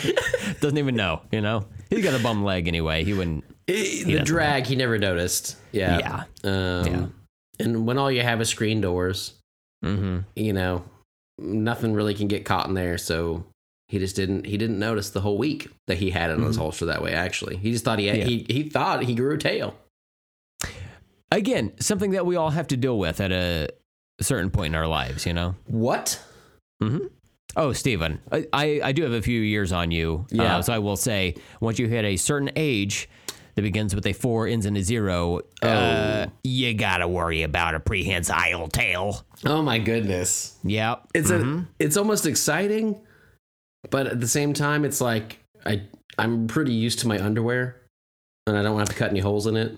Well, I mean, you you do have to start taking some serums leading up to it. So once you once you turn 39, get Okay. back with me. I'll, I'll kind of walk you through that process. But, you know, It's a it, it is going to ruin a lot of pants. it's a butt lot. process. Oh, yeah. It's a butt process, a whole butt process. Oh goodness gracious. Mm-hmm. In my head, it's like you need a friend to help you out because the tail's stuck inside. You got to pop it out, Mm-hmm. but you got the, you got to go in the closest way. Hmm It's like uh, ripping a tooth out of your head by tying a string to a doorknob. Oh, you know, okay. You it's like one of those things. Yeah. You tie it to your tailbone and pull your tail out. Is this a new TikTok trend? Uh, I wouldn't know. I don't have TikTok. Mm, I think this is But- going around. I mean, uh, it, once you turn forty, uh, Right. we might have to get an account. I I, I think uh, I think that might finally get me there. You Mhm. know, I avoided it up until this point, but uh, for the for the TikTok uh, tail pulling challenge, I think I might finally join. We'd rip your tail out, punch you in the face, and throw ice water on you. Yeah, I'm like, what's the ice water? It's just to wake Yeah. you back up after you pass out from the pulling on the tail. Uh, it's it's intense. It is. Uh, now going back to Pop Tarts again, a, a beautiful transition. Uh, do you prefer to eat them toasted or just out, straight out of the package? Straight out the package. Never got into toasting them. Yeah, I think that was the same for you, What? right? Never. Never, never got Wow. into it. I think I might have had one ever, and I was like, it's okay, but I don't need it because they're not they're not a toaster strudel.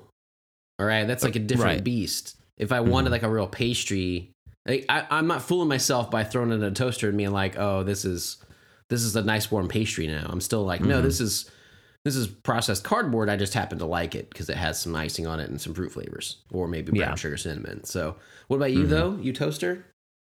Um, I like to alternate. You know, when I was uh, stuck at home uh, from my injury, my wife had bought some Pop Tarts, so I would treat myself by Oh, yeah. getting out the toaster and toasting a thing that's meant to be toasted. I was like, man, I'm, I can't believe I'm getting away with this. you know? Right, right. You're cooking, but- man. I was, you know, I'm You're doing kind of a job. chef, Right. A little bit, a little bit. Um, so, I mean, I I like them both ways, I guess, but I feel like as a to go like breakfast or snack food or whatever, just grab one and just eat it in the car on the way to jail or wherever it is you go. Well, you are a prison guard, Oh yes, yeah. so yeah, on the way to work, sure. Mm-hmm. Uh-huh. And uh, then uh, stuff the used foil into your coworker's locker and just like let them just like think that What? uh, they're just their their locker is filled with ghostly foil packages. oh my goodness. The Mm-hmm. the foil ghost of uh, uh Punxsutawney Jail, where you work. Absolutely, yeah. yeah. Punxsutawney, Oklahoma. Don't ask me about Phil. Do not ask me about Phil. He's kind of a dick. That's all I'm gonna Oh say about god. Oh my god. I'm. I don't know. I'm just just search him on TMZ. That's all I'm saying. Uh, I'm I'm just saying, if you happen to go Google hmm Punxsutawney Pop Tarts, you'll find Mm-hmm. some disturbing images involving Phil. Mm-hmm. Mm-hmm. Yep. Brent has seen them. Mm-hmm. I've seen them in person. Oh, I was the photographer. Brent, Mm-hmm. I didn't know that. A lot of people don't, you know. You But- were right. Up. You saw the orifice. Yeah. Or a face, or a ass, Oh, all of it. Yeah. Just all of it. Rita Ora was there. It was insane. Or Rita Potatoes. they were there.